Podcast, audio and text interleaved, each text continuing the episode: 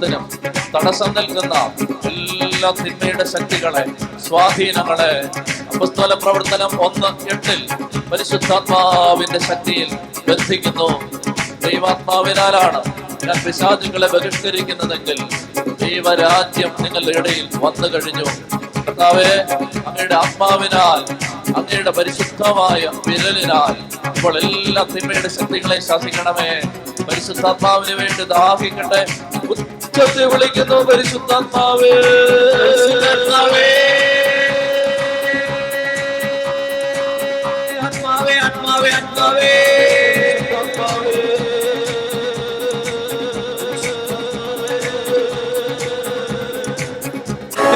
ശ്വേ ശ്വേ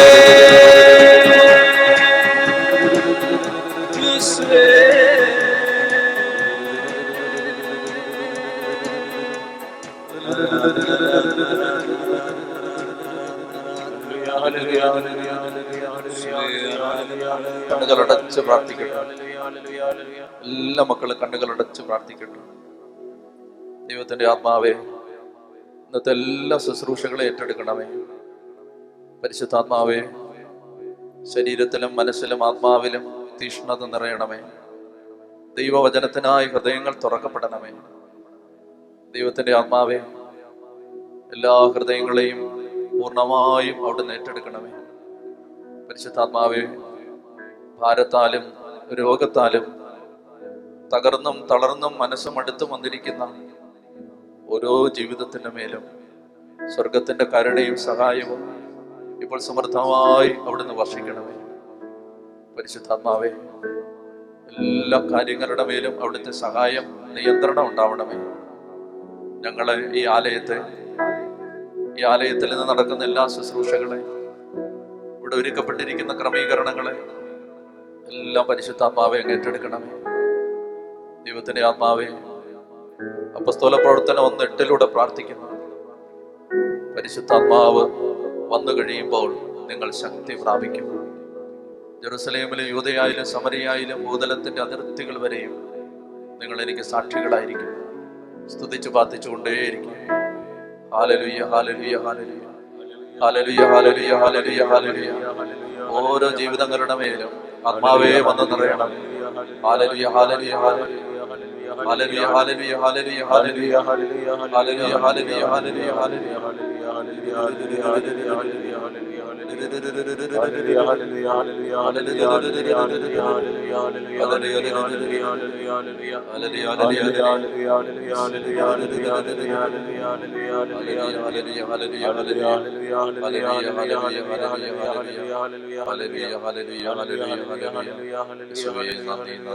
ഹൃദയം തുറന്ന് ഹാലേലുയാ. വിശ്വാസത്തോടെ ഹാലേലുയാ പിതാവിനും പുത്രനും പരിശുദ്ധാത്മാവിനും സ്തുതി. നീക്കും വിശംസിക സ്തുതിയായിരിക്കട്ടെ. ഇരിക്കാം. ചെത്തി പറഞ്ഞേ ഹാലേലുയ ഹാലേലുയ. കർത്താവിന്റെ നാമത്തിൽ നിങ്ങൾ എല്ലാവരെയും ഏറ്റവും സ്നേഹത്തോടെ ഈ കൂട്ടായ്മയിലേക്ക് സ്വാഗതം ചെയ്യുന്നു. ദൈവത്തിന്റെ കരുണയും സഹായവും സമൃദ്ധമായി വർഷിക്കപ്പെടുന്ന ഒരു ദിവസമാണിന്ന്. നമ്മൾ ഇന്ന് പഴയ നിയമ പഠനത്തിലേക്ക് പ്രവേശിക്കുകയാണ്. നമുക്കിന്ന് പഠിക്കാനുള്ളത് ലേവിയരുടെ പുസ്തകം ലേവിയരുടെ പുസ്തകം പതിനൊന്ന് പന്ത്രണ്ട് പതിമൂന്ന് പതിനാല് പതിനഞ്ച് അധ്യായങ്ങളാണ്. പുതിയതായിട്ട് വന്നിട്ടുള്ള ആളുകൾക്ക് വേണ്ടി ലേവിയരുടെ പുസ്തകത്തിന്റെ ഒരു പൊതുവായ വിഭജനം ഇങ്ങനെയാണ്. ശ്രദ്ധയോടെ ഇരിക്കുക. ലേവിയരുടെ പുസ്തകത്തിന്റെ പൊതുവായ ഒരു വിഭജനം. ലേവിയരുടെ പുസ്തകം ഒന്ന് മുതൽ ഏഴ് വരെ അധ്യായങ്ങൾ വന്നിട്ടുള്ള ഒരു പറ. അഞ്ച് ബലികൾ. എന്തൊക്കെയാണ് ആ ബലികൾ? ദഹനബലി ധാന്യബലി സമാധാന ബലി പാപപരിഹാര ബലി പ്രായച്ചിത്ത ബലി ഇങ്ങനെ അഞ്ച് ബലികളാണ് ലേവിയരുടെ പുസ്തകം ഒന്നാം അധ്യായം മുതൽ ഏഴാം അധ്യായം വരെ. എട്ടും ഒൻപതും പത്തും അധ്യായങ്ങൾ വിവരിക്കുന്നത് പൗരോഹിത്യത്തെക്കുറിച്ചാണ്. പൗരോഹിത്യ അഭിഷേകത്തെക്കുറിച്ച് പുരോഹിതന്മാർ ചെയ്യേണ്ട കടമകളെക്കുറിച്ച് ഇവയാണ് എട്ട് ഒൻപത് പത്ത് അധ്യായങ്ങൾ വിവരിക്കുന്നത്. പതിനൊന്ന് മുതൽ പതിനഞ്ച് വരെ അതായത് നമ്മൾ ഇന്ന് എടുക്കാൻ പോകുന്ന ഭാഗം. പതിനൊന്ന് മുതൽ പതിനഞ്ച് വരെയുള്ള ഭാഗം എന്തൊക്കെയാണ്? ശുദ്ധവും അശുദ്ധവും തമ്മിലുള്ള വേർതിരിവാണ്. ശുദ്ധവും അശുദ്ധവും. Clean and unclean. ശുദ്ധവും അശുദ്ധവും. ഇനിയും പതിനാറാമത്തെ അധ്യായമാണ് ഇതിന്റെ കേന്ദ്ര അധ്യായം. അതെന്താണ്? പാപപരിഹാര ദിനം. പാപപരിഹാര ദിനം. പിന്നീട് നമ്മൾ പറയും. പതിനേഴ് മുതൽ ഇരുപത്തിരണ്ട് വരെയുള്ള അധ്യായങ്ങൾ. എന്താണ്? സാധാരണം വിശുദ്ധം. സാധാരണ കോമൺ ആൻഡ് ഹോളി അതാണ് പതിനേഴ് മുതൽ ഇരുപത്തിരണ്ട് വരെ. ഇനി ഇരുപത്തിമൂന്നും ഇരുപത്തിനാലും ഇരുപത്തഞ്ചും അധ്യായങ്ങൾ ആരാധനയെ സംബന്ധിക്കുന്ന അധ്യായങ്ങളാണ്. ഇരുപത്തിമൂന്ന് ഇരുപത്തിനാല് ഇരുപത്തഞ്ച്. ഇനി അത് കഴിഞ്ഞിട്ട് ഇരുപത്തി ആറും ഇരുപത്തിയേഴും അധ്യായങ്ങൾ നേർച്ചകളെ വ്രതങ്ങളെ വ്രതങ്ങളെ സംബന്ധിച്ച നിയമങ്ങളാണ്. ചതി പറഞ്ഞേ ഹാലേലുയാ. ചതി പറഞ്ഞേ ഹാലേലുയാ. നമ്മൾ ഇന്ന് എടുക്കുന്ന ഇന്ന് എടുക്കുന്ന ഏതാണ്? പതിനൊന്ന് മുതൽ പതിനഞ്ച് വരെയുള്ള അധ്യായങ്ങൾ. അത് വിവരിക്കുന്ന എന്താണ്? ശുദ്ധവും അശുദ്ധവും ശുദ്ധവും അശുദ്ധവുമാണ് എന്ന് വിവരിക്കുന്നത്. ഇനി പതിനേഴ് മുതൽ ഇരുപത്തിരണ്ട് വരെയുള്ള അധ്യായങ്ങളിലും വിവരിക്കാൻ പോകുന്നത് സാധാരണ വിശുദ്ധം. അപ്പൊ നമ്മൾ ശ്രദ്ധിക്കേണ്ടത് ഇതാണ്. ഇന്ന് ഇന്ന് എടുക്കാൻ പോകുന്ന വിഷയം ഇനി പതിനേഴ് മുതൽ ഇരുപത്തിരണ്ട് വരെയുള്ള വിഷയങ്ങൾ നമ്മൾ എടുക്കുമ്പോൾ അതുമായിട്ട് ബന്ധമുള്ളതാണ്. പതിനേഴ് മുതൽ ഇരുപത്തിരണ്ട് വരെയുള്ള അധ്യായങ്ങളുമായിട്ട് ബന്ധമുള്ളതാണ് നമ്മൾ ഇപ്പോൾ എടുക്കാൻ പോകുന്നത്. അതുകൊണ്ട് ഇപ്പോൾ എടുക്കുന്നത് നന്നായിട്ട് പഠിച്ചാൽ പതിനേഴ് മുതൽ ഇരുപത്തിരണ്ട് വരെയുള്ള അധ്യായങ്ങൾ പഠിക്കാൻ എളുപ്പമായിരിക്കും. ഇത് വളരെ പ്രധാനപ്പെട്ട അധ്യായങ്ങളാണ്. നമ്മൾ സാധാരണഗതിയിൽ വായിക്കാതെ വിടുന്ന അധ്യായങ്ങളാണിത്. പക്ഷെ ഇത് വളരെ പ്രധാനപ്പെട്ടതാണ്. പ്രധാനപ്പെട്ടതായിട്ട് നമുക്ക് കർത്താവ് അത് മനസ്സിലാക്കി തരും. ചെത്തി പറഞ്ഞേ ഹാലേ ലുയാ ഹാലേ ലുയാ വലിയ തീഷ്ണതയോടെ നിങ്ങൾ വചനം കേൾക്കണം. വലിയ തീഷ്ണതയോടെ. അതായത് ഒന്ന് രണ്ട് കാര്യങ്ങൾ ഞാൻ ആമുഖമായിട്ട് പറയുകയാണ്. അപ്പൊ ഈ നാളുകളിൽ കർത്താവ് തന്ന ഒരു വലിയ ബോധ്യം ഇതാണ്. കർത്താവ് തന്ന ബോധ്യം അടയാളങ്ങളും അത്ഭുതങ്ങളും കണ്ടാൽ അടയാളങ്ങളും അത്ഭുതങ്ങളും കണ്ടാൽ വിശ്വാസം വളരണമെന്നില്ല. നിങ്ങൾ എന്ത് വിചാരിക്കുന്നു? അതിനെക്കുറിച്ച് നിങ്ങൾ എന്ത് വിചാരിക്കുന്നു? എന്റെ വിചാരം ഞാൻ പറയാം. എന്റെ വിചാരം എങ്ങനെയായിരുന്നു അടയാളങ്ങളും അത്ഭുതങ്ങളും കണ്ടാലാണ് വിശ്വാസം വളരുതെന്നായിരുന്നു എന്റെ ചിന്ത. അങ്ങനെയായിരുന്നു എന്റെ വിശ്വാസം. അപ്പൊ അതുകൊണ്ട് ഞാൻ മുമ്പ് ഒത്തിരി കാലങ്ങളിൽ അങ്ങനെ പറഞ്ഞിട്ടുണ്ട്. അതായത് അത്ഭുതങ്ങളും അടയാളങ്ങളും ഒക്കെ ദൈവം പ്രവർത്തിക്കുന്നത് നിങ്ങളുടെ വിശ്വാസം വർദ്ധിപ്പിക്കാൻ വേണ്ടിയാണ്. ഇങ്ങനെയൊക്കെ ഞാൻ പറഞ്ഞിട്ടുണ്ട്. എന്നാൽ ഈ നാളുകളിൽ കൃത്യമായിട്ട് പറഞ്ഞാൽ ഒരു മാസം മുമ്പ് ദൈവം എന്റെ ധാരണകളെ തിരുത്തി. തിരുത്തിയത് എങ്ങനെയാണ് വിശ്വാസം അടയാളങ്ങളും അത്ഭുതങ്ങളും കണ്ടാൽ വർദ്ധിക്കണമെന്നില്ല അപ്പൊ സ്വാഭാവികമായിട്ടും നമ്മൾ ചിന്തിച്ചുകൊണ്ടിരുന്നതിനെ ന്യായീകരിക്കാനുള്ള ഒരു വാസന നമുക്കുണ്ടല്ലോ. അപ്പൊ ഞാൻ എന്നെ ന്യായീകരിക്കുകയാണ്. കർത്താവേ അങ്ങനെ അല്ലല്ലോ. നമുക്ക് കർത്താവിനെ കാര്യം അറിയാലോ അല്ലേ? അതുകൊണ്ട് കർത്താവേ അങ്ങനെ അല്ലല്ലോ. അടയാളങ്ങളും അത്ഭുതങ്ങളും കണ്ടാൽ ഇപ്പോ ഇവിടെ ഒരാൾ മരിച്ച ഒരാൾ എഴുന്നേറ്റാൽ അടുത്ത ആഴ്ച ഈ ധ്യാന കേന്ദ്രത്തിൽ ഇവിടെ സൂചി കുത്താൻ സ്ഥലമില്ലാത്തവനാണുണ്ടോ ചെത്തി പറഞ്ഞേ ഹാലേ ലുയാ ഹാലേ ലുയാ അപ്പൊ അതാണ് എന്റെ ന്യായം. കർത്താവെ നീ പറയുന്നതല്ല സത്യം. മറിച്ച് എന്താണ്? അത്ഭുതങ്ങളും അടയാളങ്ങളും കണ്ടാലേ വിശ്വാസം വളരൂ. ദൈവം പറഞ്ഞു തെറ്റ്. തെറ്റാണെങ്കിൽ ദൈവം പറയുന്നത് ദൈവം തെളിയിച്ചു തരും. നിങ്ങൾ ശ്രദ്ധിച്ചിരിക്കുക ദൈവം ചില കാര്യങ്ങൾ എന്റെ മനസ്സിലേക്ക് കാണിച്ചു തരികയാണ്. അതായത് ഇസ്രായേൽ എന്നൊരു ജനതയെ പോലെ അത്ഭുതങ്ങളും അടയാളങ്ങളും കണ്ടൊരു ജനത ഭൂമുഖത്ത് ഉണ്ടായിട്ടില്ല. ഇസ്രായേൽ എന്നൊരു ജനതയെ പോലെ അത്ഭുതങ്ങളും അടയാളങ്ങളും കണ്ടൊരു ജനത ഈ ഭൂമിയിൽ ഉണ്ടായിട്ടില്ല. പക്ഷെ അവരെവിടെ എത്തി നിൽക്കുന്നു? എന്താണ് അവരുടെ അവസ്ഥ? രക്ഷകനെ സ്വീകരിക്കാൻ അവർക്ക് സാധിച്ചോ? മിശിക വന്നിട്ട് അവർ തിരിച്ചറിഞ്ഞോ? അവരുടെ വിശ്വാസ ജീവിതത്തിന്റെ അവസ്ഥ എന്താണ്? കർത്താവ് അത് പഴയ നിയമം അല്ലേ എന്ന് നമ്മൾ പറഞ്ഞാൽ കർത്താവ് പറയും പുതിയ നിയമത്തിലേക്ക് വരൂ. പുതിയ നിയമത്തിൽ അപ്പസ്തോലന്മാർ കർത്താവിനോടൊപ്പം മൂന്ന് വർഷം സഞ്ചരിച്ചവർ. അപ്പസ്തോലന്മാർ കണ്ടതുപോലെ അത്ഭുതം വേറെ ആരും പുതിയ നിയമത്തിൽ കണ്ടിട്ടില്ല. മരിച്ചവർ എഴുന്നേൽക്കുന്നു കാറ്റിനെ കടലിനെ ശാന്തമാക്കുന്നു തളർവാദ രോഗി കട്ടിലോട് എഴുന്നേറ്റ് പോകുന്നു. ഇങ്ങനെ അപ്പസ്തോലന്മാർ കണ്ടതുപോലെ വിശ്വാസം വേറെ ആരും കണ്ടിട്ടില്ല. ആ അപ്പസ്തോലന്മാർ യേശുവിന്റെ പരസ്യ ജീവിതത്തിന്റെ അവസാനത്തോടടുക്കുമ്പോൾ ആ അപ്പസ്തോലന്മാർ കർത്താവിനോട് പ്രാർത്ഥിക്കുകയാണ്. ലൂക്ക പതിനേഴ് അഞ്ച് കർത്താവേ ഞങ്ങളുടെ വിശ്വാസം ഒന്ന് വർദ്ധിപ്പിച്ച് തരാമോ? ആഹാ. മരിച്ചവൻ എഴുന്നേറ്റത് കണ്ടിട്ട് നിന്റെ വിശ്വാസം വർദ്ധിച്ചില്ലേ? പ്രിയപ്പെട്ടവരെ അതുകൊണ്ട് ഇത് തിരിച്ചറിയുക.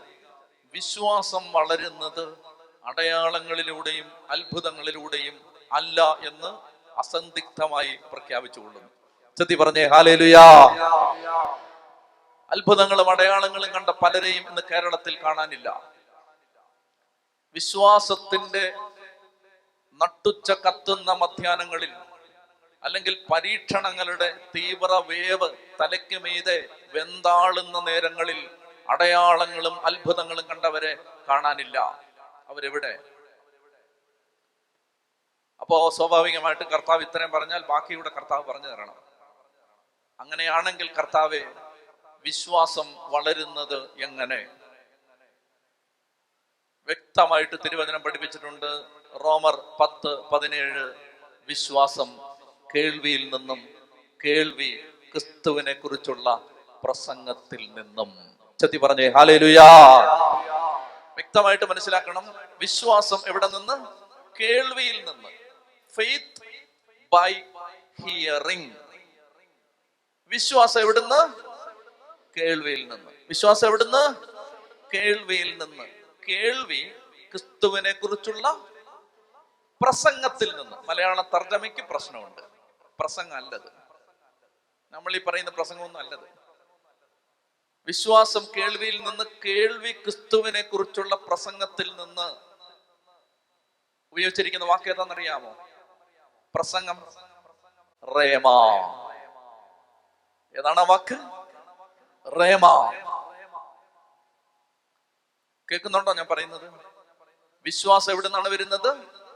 റേമയിൽ നിന്ന്. റേമ. എന്താണ് റേമ? വചനത്തിന് ഗ്രീക്ക് ബൈബിൾ ഉപയോഗിക്കുന്ന രണ്ട് വാക്കുകളാണത്. ഒന്ന് ലോഗോസ് രണ്ട് റേമ. നന്നായിട്ട് ശ്രദ്ധിച്ചോ. ഇത് കിട്ടിയാൽ എല്ലാം കിട്ടി. പിന്നെ ബൈബിൾ സ്റ്റഡിക്ക് ഒരു അർത്ഥം ഉണ്ടാവും. നന്നായിട്ട് ശ്രദ്ധിച്ചോ. വിശ്വാസം വരുന്നത് റേമായിൽ നിന്ന്. ഞാൻ ഇങ്ങനെ പറയുന്നു ആദിയിൽ വചനം ഉണ്ടായിരുന്നു വചനം ദൈവത്തോടു കൂടിയായിരുന്നു. വചനം ദൈവമായിരുന്നു. ആദിയിൽ എന്തുണ്ടായിരുന്നു? ഉച്ചത്തിൽ പറയണം. ആദിയിൽ എന്തുണ്ടായിരുന്നു? ആ. വചനം ദൈവത്തോട് കൂടെയായിരുന്നു. വചനം ദൈവമായിരുന്നു. ഇവിടെ നമ്മൾ ഉപയോഗിച്ച മലയാളം വാക്ക് വചനം. അല്ലേ? വചനം. ഇംഗ്ലീഷിൽ പറയുകയാണെങ്കിലോ? ഇൻ ദ ബിഗിനിങ് വചനം ഉണ്ടായിരുന്നു. The beginning was the word ഈ ആദിയിൽ വചനം ഉണ്ടായിരുന്നു. അപ്പൊ ഇംഗ്ലീഷിൽ പറഞ്ഞപ്പോ അതെന്തായി? Word W O R D word മലയാളത്തിൽ വചനം ഇംഗ്ലീഷിൽ വേർഡ് ഗ്രീക്കിലോ ഗ്രീക്കിലോ ഇത് എഴുതപ്പെട്ടെ? ഗ്രീക്കിലോ. ലോഗോസ്. ലോഗോസ്. ഇപ്പൊ മനസ്സിലായല്ലോ? ലോഗോസ് എന്താന്ന് പിടി കിട്ടിയോ? വചനം. അതിന്റെ ഗ്രീക്കാണ് ലോഗോസ്. ശ്രദ്ധിച്ചിരിക്കണം. നമ്മളിങ്ങനെ ബൈബിൾ ആദ്യം മുതൽ ഉൽപ്പത്തി മുതൽ വെളിപാട് വരെ എഴുപത്തിമൂന്ന് പുസ്തകങ്ങൾ മുപ്പത്തി ഏഴത്തോളം വചനങ്ങൾ വായിച്ചു പോകുമ്പോൾ അത് മുഴുവൻ എന്താണ്? ലോഗോസ്. വചനമാണ്. വചനമല്ലേ? ലോഗോസ് ആണ് ഇനി നന്നായിട്ട് ശ്രദ്ധിച്ചു? എന്താണ് റേമ? അതും വചനവും തന്നെയാണ്. വിശ്വാസം വരുന്നത് ലോഗോസിൽ നിന്നല്ല റേമായിൽ നിന്നാണ്. എന്താണ് വ്യത്യാസം? വ്യത്യാസം ഞാൻ പറഞ്ഞുതരാം. നമ്മൾ വായിച്ചു ഉൽപ്പത്തി പുസ്തകം ഇരുപത്തിരണ്ടാം അധ്യായത്തിൽ. ഇപ്പൊ വായിക്കരുത് കേട്ടാ മതി. ഉൽപ്പത്തി പുസ്തകം ഇരുപത്തിരണ്ടാം അധ്യായത്തിൽ നമ്മൾ വായിച്ചു. എന്ത് വായിച്ചു? അബ്രഹാം ഇസഹാക്കിനെ ബലി കഴിക്കാൻ കൊണ്ടുപോയി. മോറിയ മലമുകളിലേക്ക് അബ്രഹാം ഇസഹാക്കിനെ ബലി കഴിക്കാൻ കൊണ്ടുപോയി. അപ്പൻ മകനെ ബലി കഴിക്കാൻ കൊണ്ടുപോയി. ലോഗോസ് നമ്മൾ വായിക്കാം വചനം വായിക്കുകയാണ് നമ്മളിത് വായിച്ചു പോവാണ്. അങ്ങനെ അപ്പൻ മകനെ ബലി കഴിക്കാൻ കൊണ്ടുപോയിട്ട് ഇതിന്റെ ബേസ് കുറയ്ക്കാവോ ഭയങ്കര മുഴക്കം. ഈ അപ്പൻ മകനെ ബലി കഴിക്കാൻ വേണ്ടി കൊണ്ടുപോയിട്ട് മലമുകളിൽ എത്തിക്കഴിയുമ്പോൾ ബലിപീഠം തയ്യാറാക്കി വിറകടുക്കി മതി വിറകടുക്കി. അതിന്റെ മീതെ ഇസഹാക്കിനെ പിടിച്ച് കിടത്തി എല്ലാം വായിക്കുന്നല്ലേ? ലോഗോസ് എല്ലാം വായിക്കുകയാണ്. കിടത്തി എന്നിട്ട് പിടിച്ചു കെട്ടി കത്തി എടുത്തു. കൊല്ലാൻ തുടങ്ങുന്ന സമയത്ത് സ്വർഗത്തിൽ നിന്നൊരു സ്വരമുണ്ടായി മകന്റെ മേൽ കത്തി വെക്കരുത്. അപ്പൊ ചോദിച്ചു പിന്നെ എന്ത് ബലിയർപ്പിക്കും? പുറകോട്ട് തിരിഞ്ഞു നോക്കാൻ പറഞ്ഞു. തിരിഞ്ഞു നോക്കിയപ്പോ ഒരു മുൾച്ചെടികൾക്കിടയിൽ കൊമ്പുടക്കി കിടക്കുന്ന മുൾച്ചെടികൾക്കിടയിൽ കൊമ്പുടക്കി കിടക്കുന്ന ഒരു മുട്ടാടിനെ കണ്ടു. അതിനെടുത്ത് ബലി കഴിച്ചു. ഇത്ര നമ്മൾ വായിച്ചു. വായിച്ച എന്താണ്? ലോഗോസ്. ഇതിൽ നിന്ന് ആർക്കും വിശ്വാസം ഉണ്ടാവില്ല. ഇതിൽ നിന്ന് ആർക്കും വിശ്വാസം ഉണ്ടാവില്ല. വിശ്വാസം ഉണ്ടാവുന്നത് റേമയിൽ നിന്നാണ്. എന്താണ് റേമ? ശ്രദ്ധിച്ചോ? ഉൽപ്പത്തി ഇരുപത്തിരണ്ട് ഒരാൾ ശ്രദ്ധിച്ച് വായിക്കുകയാണ്. അപ്പൊ ഒന്നും നോക്കരുത്. ഉൽപ്പത്തി ഇരുപത്തിരണ്ട് ഒരാൾ ശ്രദ്ധിച്ച് വായിക്കുകയാണ്. ഇതേ കാര്യം വായിക്കുകയാണ്. വായിക്കുമ്പോൾ ആ വ്യക്തി ഇങ്ങനെ ചിന്തിക്കുകയാണ് ദൈവമേ ഈ പോയത് മോറിയ മലയിലേക്കല്ലേ? ആ മലയിലേക്ക് വേറൊരു ചെറുപ്പക്കാരൻ പോയല്ലോ? ആ മലമുകളിൽ ആ ചെറുപ്പക്കാരനെ കൊണ്ടുപോയി കിടത്തിയല്ലോ ഇതുപോലെ കിടത്തിയല്ലോ. ആരെയാ?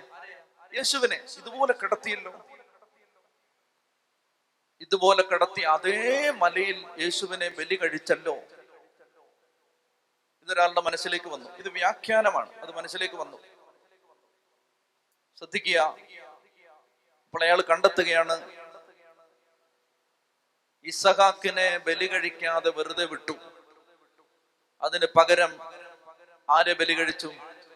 മുൾച്ചെടികൾക്കിടയിൽ കൊമ്പുടക്കി കിടക്കുന്ന ഒരു മുട്ടാടിനെ. അപ്പൊ അയാൾ നോക്കുകയാണ് ദൈവമേ മുൾക്കിരീടം തലയിൽ വെച്ച് നിൽക്കുന്ന യേശു ക്രിസ്തു അത് ഈ കുഞ്ഞാടായിരുന്നല്ലോ. ഇതിന്റെ പേരാണ് റേമ. പിടിയിട്ടിയോ ചെത്തി പറഞ്ഞേ ഹാലേലുയാ. ഇതൊരാളുടെ വിശ്വാസം വർദ്ധിപ്പിക്കും. അയാൾക്ക് മനസ്സിലാവും ഉൽപ്പത്തി ഇരുപത്തിരണ്ടിൽ പറഞ്ഞത് രണ്ടായിരം വർഷങ്ങൾക്ക് മുമ്പ് കാൽവരിക്കുരിശിൽ ബലി കഴിക്കപ്പെട്ട യേശുവിനെ കുറിച്ചാണ് ഇത് തിരിച്ചറിയുന്നതിന്റെ പേരാണ് റേമ. ഈ തിരിച്ചറിയുമ്പോൾ ഒരാൾക്ക് എന്തുണ്ടാവും? വിശ്വാസം ഉണ്ടാവും. ചെത്തി പറഞ്ഞേ ഹാലേ ലുയാ നടുവേദന മാറിയിട്ടുണ്ടായ വിശ്വാസം അടുത്ത തലവേദന വരുമ്പോ പോവും. റേമായിൽ നിന്നുണ്ടായ വിശ്വാസം മരിച്ചാലും പോവില്ല. ചെത്തി പറഞ്ഞേ ഹാലേലുയാ പിടികിട്ടുന്നുണ്ടോ ഞാൻ പറയുന്നത്? പിടികിട്ടുന്നുണ്ടോ? അതായത് ദൈവം പറയുകയാണ് ശരിക്കുള്ള വിശ്വാസം വരേണ്ടത് വചനത്തിൽ നിന്നാണ്. വെറും വചനത്തിൽ നിന്നല്ല വചനത്തിന്റെ ചുരുളഴിയുമ്പോഴാണ് അതിന്റെ പേരാണ് റേമ. വചനത്തിന്റെ ചുരുളഴിയുമ്പോഴാണ് വിശ്വാസം ഉണ്ടാവുന്നത്. എനിക്കൊരു കാര്യം ഉറപ്പാണ്. എനിക്ക് എന്തെങ്കിലും വിശ്വാസം ഉണ്ടെങ്കിൽ അതുണ്ടായത് ഈ ചുരുളഴിഞ്ഞപ്പോഴാണ്. ചെത്തി പറഞ്ഞേ ഹാലയിലുയാ പ്രിയപ്പെട്ട സഹോദരങ്ങളെ അതുകൊണ്ട് ഒരു ദുരന്തം വന്നാൽ ഞാൻ ഈ വിശ്വാസത്തിൽ നിന്ന് പോവില്ല. കാരണം എന്താണ്? എന്റെ വിശ്വാസം ഉണ്ടായത് എനിക്കുണ്ടായ സന്തോഷകരമായ അനുഭവങ്ങളിൽ നിന്നല്ല മറിച്ച് വചനത്തിൽ നിന്നാണ്. ചെത്തി പറഞ്ഞേ ഹല്ലേലുയാ. ഇതിനാണ് ബൈബിൾ പഠിക്കേണ്ടത്. പിടികിട്ടുന്നുണ്ടോ? എന്തിനാ ബൈബിൾ പഠിക്കേണ്ടത്? ഇങ്ങനെ ഒരു ഒരു ഒരു പ്രാവ്. ദഹനബലി ദഹനബലിക്ക് കൊണ്ടുവന്ന പ്രാവ്. പ്രാവിനെ ഇങ്ങനെ രണ്ട് ചിറകയിൽ കൂട്ടിപ്പിടിച്ചിട്ട് രണ്ടായിട്ട് പുരോഹിതം വലിച്ചു കീറി വേർപെടുത്താൻ പാടില്ല. കീറി ഇങ്ങനെ നിർത്തണം. അപ്പൊ അത് വായിക്കുന്ന സമയത്ത് ഒരാൾക്ക് തോന്നുന്നുണ്ട് ദൈവമേ അങ്ങനെ കീറി ഒരാൾ കാൽവരി കുരിശിൽ നിന്നല്ലോ. അപ്പൊ ഈ പ്രാവ് യേശു ആയിരുന്നല്ലോ ഇതിന്റെ പേരാണ് റേമ. പിടിയിട്ടുന്നുണ്ടോ ഇത് വിശ്വാസം വർദ്ധിപ്പിക്കും? ചെത്തി പറഞ്ഞേ ഹാലേ ലുയാ ഹാലേ ലുയാ അപ്പൊ അതുകൊണ്ടാണ് നമ്മൾ ഇതെല്ലാം പഠിക്കേണ്ടത്. എന്തിനാണ് വചനം പഠിക്കേണ്ടത്? ഇത് ഇത് ചൈറസമാണ്. ഇത് ക്ലേശമാണ്. പക്ഷെ ഇത് പഠിച്ചാൽ എന്താ സംഭവിക്കാൻ പോണെന്നറിയാമോ?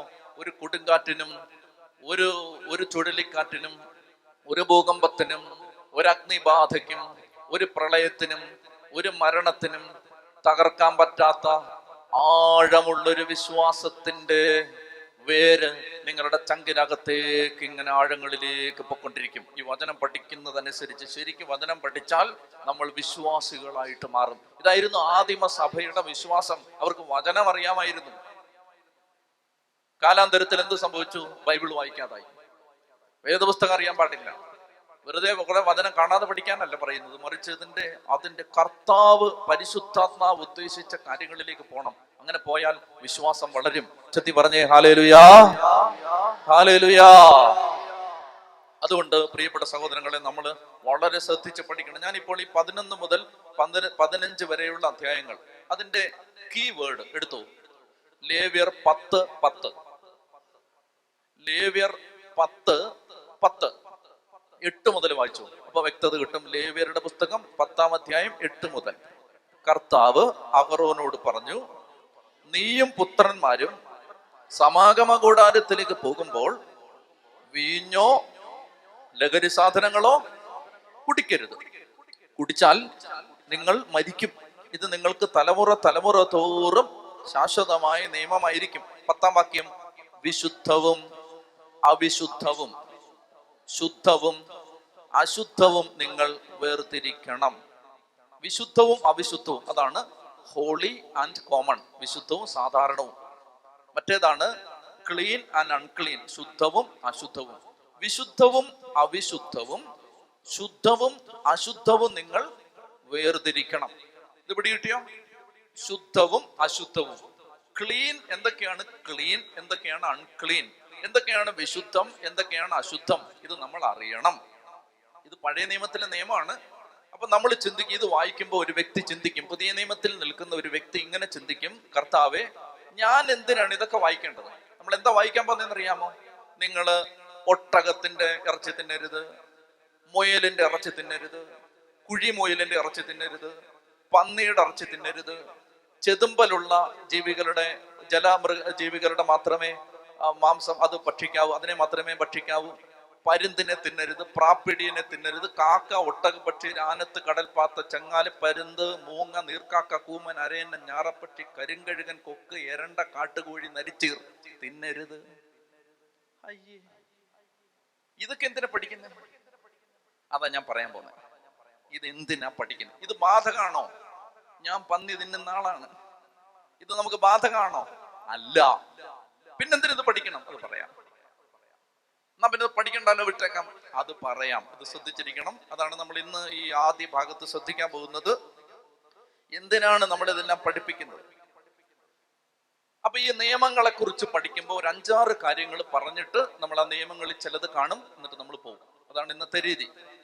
ഒന്നാമത്തെ കാര്യം ദൈവം ഈ നിയമങ്ങളെല്ലാം തരുമ്പോ ദൈവം പറയുകയാണ് ഒട്ടകത്തെ തിന്നരുത് കുഴിമുയലിനെ തിന്നരുത്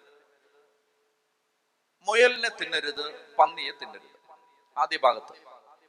അപ്പൊ നമ്മൾ കർത്താവിനോട് ചോദിക്കുകയാണ് കർത്താവെ വൈ റീസൺ പറയൂ. ഒന്നാമത്തെ കാര്യം ഇതാണ് അറുന്നൂറ്റി പതിമൂന്ന് നിയമങ്ങളുണ്ട് ഇതിനകത്ത്. ഒരു നിയമത്തിനും ദൈവം ആരോടും ഒരു റീസണും പറഞ്ഞിട്ടില്ല. മനസ്സിലായി? ഇതിന് റീസൺ ഇല്ല. എന്തുകൊണ്ട് ഒട്ടക്കപ്പക്ഷിയെ തിന്നൂടാ? റീസൺ ഇല്ല. തിന്നണ്ട. ദൈവിക നിയമങ്ങളെ കുറിച്ചുള്ള ഒരു പ്രിൻസിപ്പിൾ ഇതിനകത്ത് നമുക്ക് കിട്ടുകയാണ്. അതായത് ദൈവമേ എന്തുകൊണ്ട് ഞങ്ങൾ ഇത് അനുസരിക്കണം? എന്തുകൊണ്ട് മാതാപിതാക്കൾ അനുസരിക്കണം? റീസൺ ഒന്നുമില്ല ദൈവിക നിയമങ്ങളുടെ പ്രത്യേകത ദൈവം പറഞ്ഞതുകൊണ്ട് അനുസരിക്കണം. ഇപ്പൊ ഒരു കുട്ടി വന്നിട്ട് പറയാണ് അമ്മ എനിക്ക് ബാർബി വേണം. എനിക്ക് ബാർബി വേണം. അപ്പൊ അമ്മ പറയാണ് മോനെ ബാർബി ഇല്ല. അപ്പൊ ഈ കുട്ടി ചോദിക്കണം എന്തുകൊണ്ട് എനിക്ക് വാങ്ങിച്ചു തന്നുകൂടാ കുട്ടി എന്താണ് ചോദിക്കുന്നത്? റീസൺ എന്തുകൊണ്ട് എനിക്ക് വാങ്ങിച്ചു ബാർബി എന്തുകൊണ്ട് എനിക്ക് വാങ്ങിച്ചു? അല്ല എനിക്ക് ഇപ്പൊ എനിക്ക് ഇപ്പൊ ഐസ്ക്രീം വേണം. അപ്പൊ അമ്മ പറയാണ് ഐസ്ക്രീം ഇപ്പൊ ഇല്ല. എന്തുകൊണ്ടില്ല പറയൂ എന്തുകൊണ്ടില്ല? അപ്പൊ അമ്മ പറയാണ് പപ്പ പറഞ്ഞു വേണ്ട പിടികിട്ടിയോ? പപ്പ പറഞ്ഞു വേണ്ട ഒന്നാമത്തെ കാര്യം ഇതാണ് ദൈവിക നിയമങ്ങളെ നമ്മൾ അനുസരിക്കുന്നത് അപ്പൻ അങ്ങനെ പറഞ്ഞിട്ടുണ്ട് അതുകൊണ്ട് അനുസരിക്കുന്നു. റീസൺ റീസൺ ഒന്നുമില്ല ചെത്തി പറഞ്ഞേ ഹാലേ ലുയാ ദൈവം തന്റെ മക്കളിൽ നിന്ന് ആഗ്രഹിക്കുന്നത് ഈ ട്രസ്റ്റ് ആണ് ഈ വിശ്വാസം. അതായത് അപ്പൻ നിന്നെ തെറ്റിക്കില്ല തളർത്തില്ല നശിപ്പിക്കില്ല നിന്നെ കുഴിച്ചു മൂടില്ല നിന്നെ രക്ഷപ്പെടുത്തുക മാത്രമേ ഉള്ളൂ. അന്ധമായിട്ട് ദൈവത്തിന്റെ വചനത്തെ വിശ്വസിക്കുകയും സ്വീകരിക്കുകയും ചെയ്യണം എന്നതിന്റെ ഒരു മാനദണ്ഡമാണ് ഒരു പ്രിൻസിപ്പിളാണ് ദൈവവചനം പറയുകയാണ്. ഇതിനൊന്നും ഒരു കാരണവുമില്ല ഉദാഹരണം പറഞ്ഞാൽ ഇനി കുറെ നിയമങ്ങളൊക്കെ വരുമ്പോഴേ ഭയങ്കര രസമാണ്. അതിനൊന്നും ഒരു റീസൺ ഇല്ല. എന്തെങ്കിലും പറയുമ്പോൾ അതിന്റെ ഒരു ന്യായം വേണ്ടേ? ന്യായമൊന്നുമില്ല. അനുസരിച്ചോളൂ ചെത്തി പറഞ്ഞേ ഹല്ലേ ലുയാ ഹല്ലേ ലുയാ ഉദാഹരണത്തിന് തോട്ടത്തിന്റെ നടുവിൽ നിൽക്കുന്ന നന്മ തിന്മകളുടെ അറിവിന്റെ വൃക്ഷത്തിൽ നിന്ന് നീ പഴം പറിച്ച് തിന്നരുത്. എന്താ തിന്ന? തിന്നരുത്. എന്താ ഇപ്പൊ തിന്ന? തിന്നരുത്. റീസൺ പറയൂ. റീസൺ ഇല്ല. ബ്ലൈൻഡ് ഒബീഡിയൻസ് പറ്റുമോ നിങ്ങൾക്ക്? പറ്റുമോ നിങ്ങൾക്ക് ജീവിതം രക്ഷപ്പെടണമെന്ന് ആഗ്രഹമുണ്ടോ? എത്ര പേർക്ക് ആഗ്രഹമുണ്ട്? അതിനുള്ള കണ്ടീഷനാണ് ഇത് ചോദ്യം ചെയ്യാതെ കർത്താവിനെ അനുസരിച്ചോണം.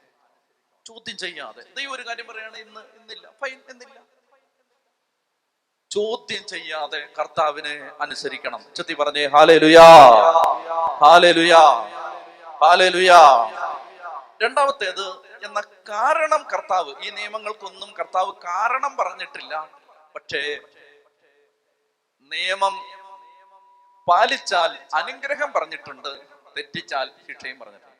അതാണ് ഈ നിയമങ്ങളുടെ വേറൊരു പ്രത്യേകത. എടാ കാരണം പറഞ്ഞിട്ടുമില്ല. ഇത് തെറ്റിച്ചാൽ നല്ല ശിക്ഷയും തരും. കാരണം പറഞ്ഞു ഉദാഹരണത്തിന് ലേവ്യരുടെ പുസ്തകം ഇരുപത്തി ആറാം അധ്യായത്തിൽ ഈ നിയമങ്ങൾ പാലിച്ചാൽ കിട്ടുന്ന അനുഗ്രഹങ്ങളെ പറ്റി പറയുന്നു. ലേവ്യരുടെ പുസ്തകം ഇരുപത്തി ആറാം അധ്യായത്തിൽ ഈ നിയമങ്ങൾ പാലിച്ചാൽ കിട്ടുന്ന അനുഗ്രഹങ്ങളെ പറ്റി പറയുന്നു. അതിന്റെ താഴെയായിട്ട് തെറ്റിച്ചാൽ കിട്ടുന്ന ശിക്ഷയെ പറ്റി പറയുന്നു. എന്തൊക്കെയാണ് ശിക്ഷ? കിട്ടാൻ സാധ്യത ഉണ്ടായിരുന്നത് ഞാൻ നേരത്തെ പറഞ്ഞാണ്. ഈ നിയമങ്ങൾ ലേവ്യരുടെ പുസ്തകത്തിലെ നിയമങ്ങൾ തെറ്റിച്ചാൽ എന്തൊക്കെയാണ് ശിക്ഷ കിട്ടാനിരുന്നത്?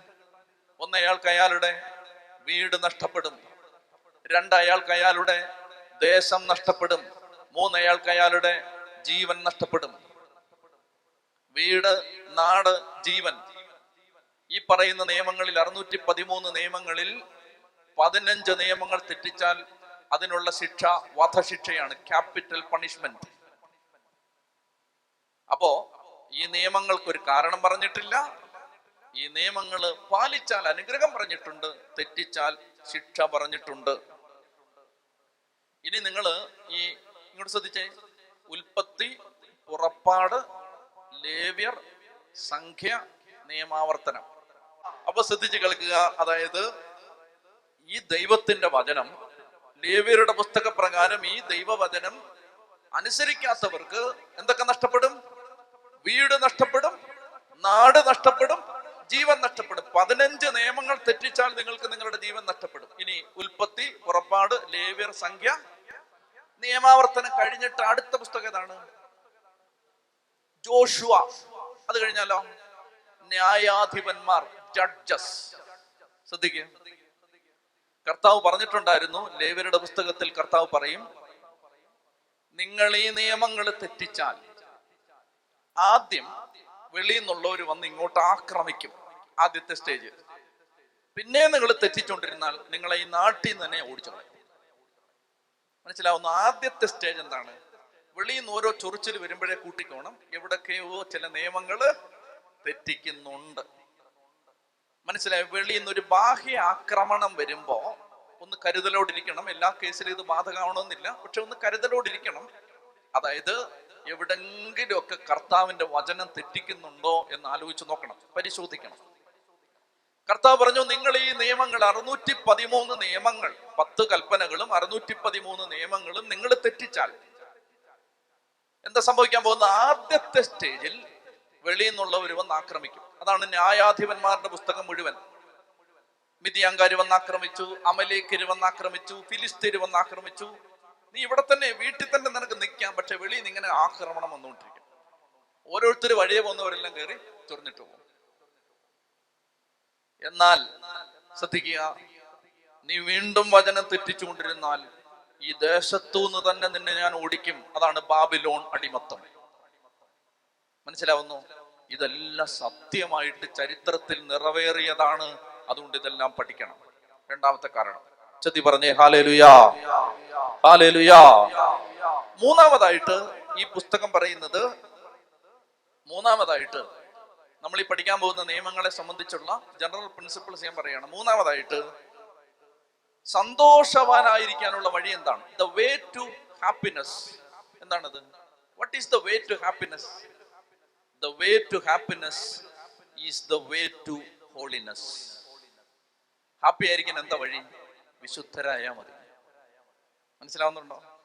ഹാപ്പി ആയിരിക്കാൻ എന്താ വഴി? നിയമം പാലിച്ചാൽ മതി. ഈ പുസ്തകം പറയുന്നതാണ്. ഹാപ്പി ആയിരിക്കാൻ എന്താ വഴി? ദൈവത്തിന്റെ കൽപ്പന പാലിച്ചാൽ മതി. ദൈവത്തിന്റെ വചനം പാലിച്ചാൽ നമുക്ക് ഏത് ദുരിതത്തിലും സന്തോഷവാന്മാരും സന്തോഷവതികളുമായിരിക്കാം. ഒന്ന് എഴുന്നേറ്റ് നിന്നേ. ഇപ്പൊ നന്നായിട്ട് പ്രാർത്ഥിച്ചു. അതായത് ഈ കാര്യങ്ങൾ അതായത് കർത്താവ് നിന്റെ വചനം അനുസരിക്കാൻ. നമ്മൾ ഇത് ഇത് ഞാൻ ഒരു നല്ല പ്രാർത്ഥന പറഞ്ഞു തന്നിരുന്നു. നല്ലൊരു പ്രാർത്ഥനയുണ്ട്. എന്തെന്നറിയാമോ? ദൈവമേ മരിക്കുന്നതിന് മുമ്പ് നിന്റെ എല്ലാ വാഗ്ദാനങ്ങളും പ്രാപിക്കാൻ എന്നെ സഹായിക്കണം. എന്ത് നല്ലതല്ലേ? എന്ത് നല്ലതാ അത്? ദൈവമേ മരിക്കുന്നതിന് മുമ്പ് നിന്റെ എല്ലാ വാഗ്ദാനങ്ങളും പാലിക്കാൻ എന്നെ സഹായിക്കണമേ. ആ പ്രാർത്ഥനയുടെ ആദ്യ ഭാഗമാണത്. പ്രാർത്ഥനയുടെ രണ്ടാം ഭാഗം ദൈവമേ മരിക്കുന്നതിന് മുമ്പ് നിന്റെ എല്ലാ കൽപ്പനകളും അനുസരിക്കാനും എന്നെ പഠിപ്പിക്കണമേ. അയ്യോ അത് വേണ്ട അല്ലേ? ദൈവമേ മരിക്കുന്നതിന് മുമ്പ് നിന്റെ എല്ലാ വാഗ്ദാനങ്ങളും പ്രാപിക്കാൻ എന്നെ സഹായിക്കണമേ. മരിക്കുന്നതിന് മുമ്പ് നിന്റെ എല്ലാ കൽപ്പനകളും പാലിക്കാനും എന്നെ സഹായിക്കണമേ. നമുക്ക് ഈ ദിവസം കർത്താവിനോട് അത് പ്രാർത്ഥിക്കാം. ദൈവമേ വാഗ്ദാനങ്ങളെല്ലാം പ്രാപിക്കണം. ഇതെല്ലാം വാഗ്ദാനങ്ങളാണ്.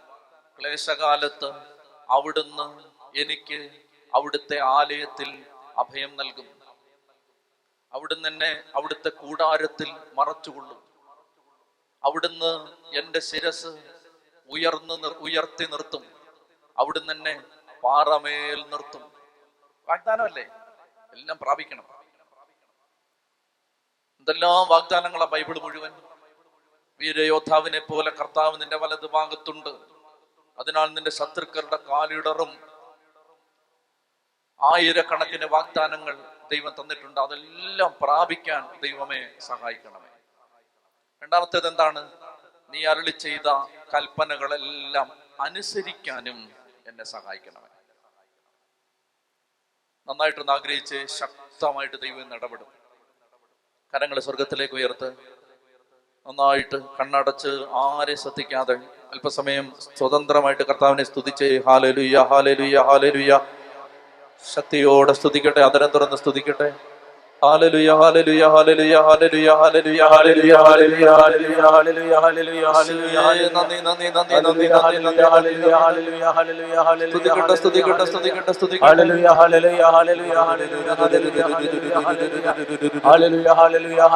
സത്യം വിളിക്കുന്നു യേശുവേ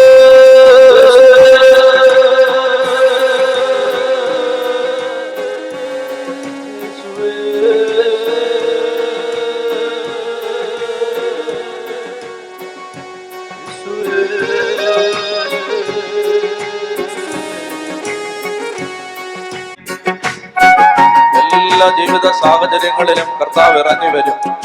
ദൈവശക്തി എല്ലാ സാഹചര്യങ്ങളിലും ഇടപെടും. കണ്ണുനീരും ദുഃഖങ്ങളും ഭാരങ്ങളും രോഗങ്ങളും വേദനകളും ദുരിതങ്ങളും എല്ലാം അവിടെ ഏറ്റെടുക്കും. കർത്താവെ അവിടുത്തെ ശക്തമായ കരം ഞങ്ങളെ പൊതിഞ്ഞു നിൽക്കും. ഉയർന്ന പാറമേ അവിടുന്ന് നിർത്തും. കരങ്ങൾ ഉയർത്തി സ്തുതിക്കുന്നു ഹാലലുയ ഹാലലുയ ഹാലലുയ ഹാലലുയ ഹാലലുയ ഹാലലുയ ഹാലലുയ ഹാലലുയ ഹാലലുയ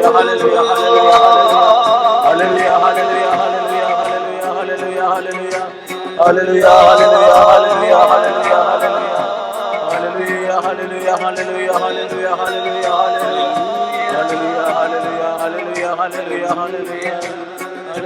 ഹാലലുയ ഹാലലുയ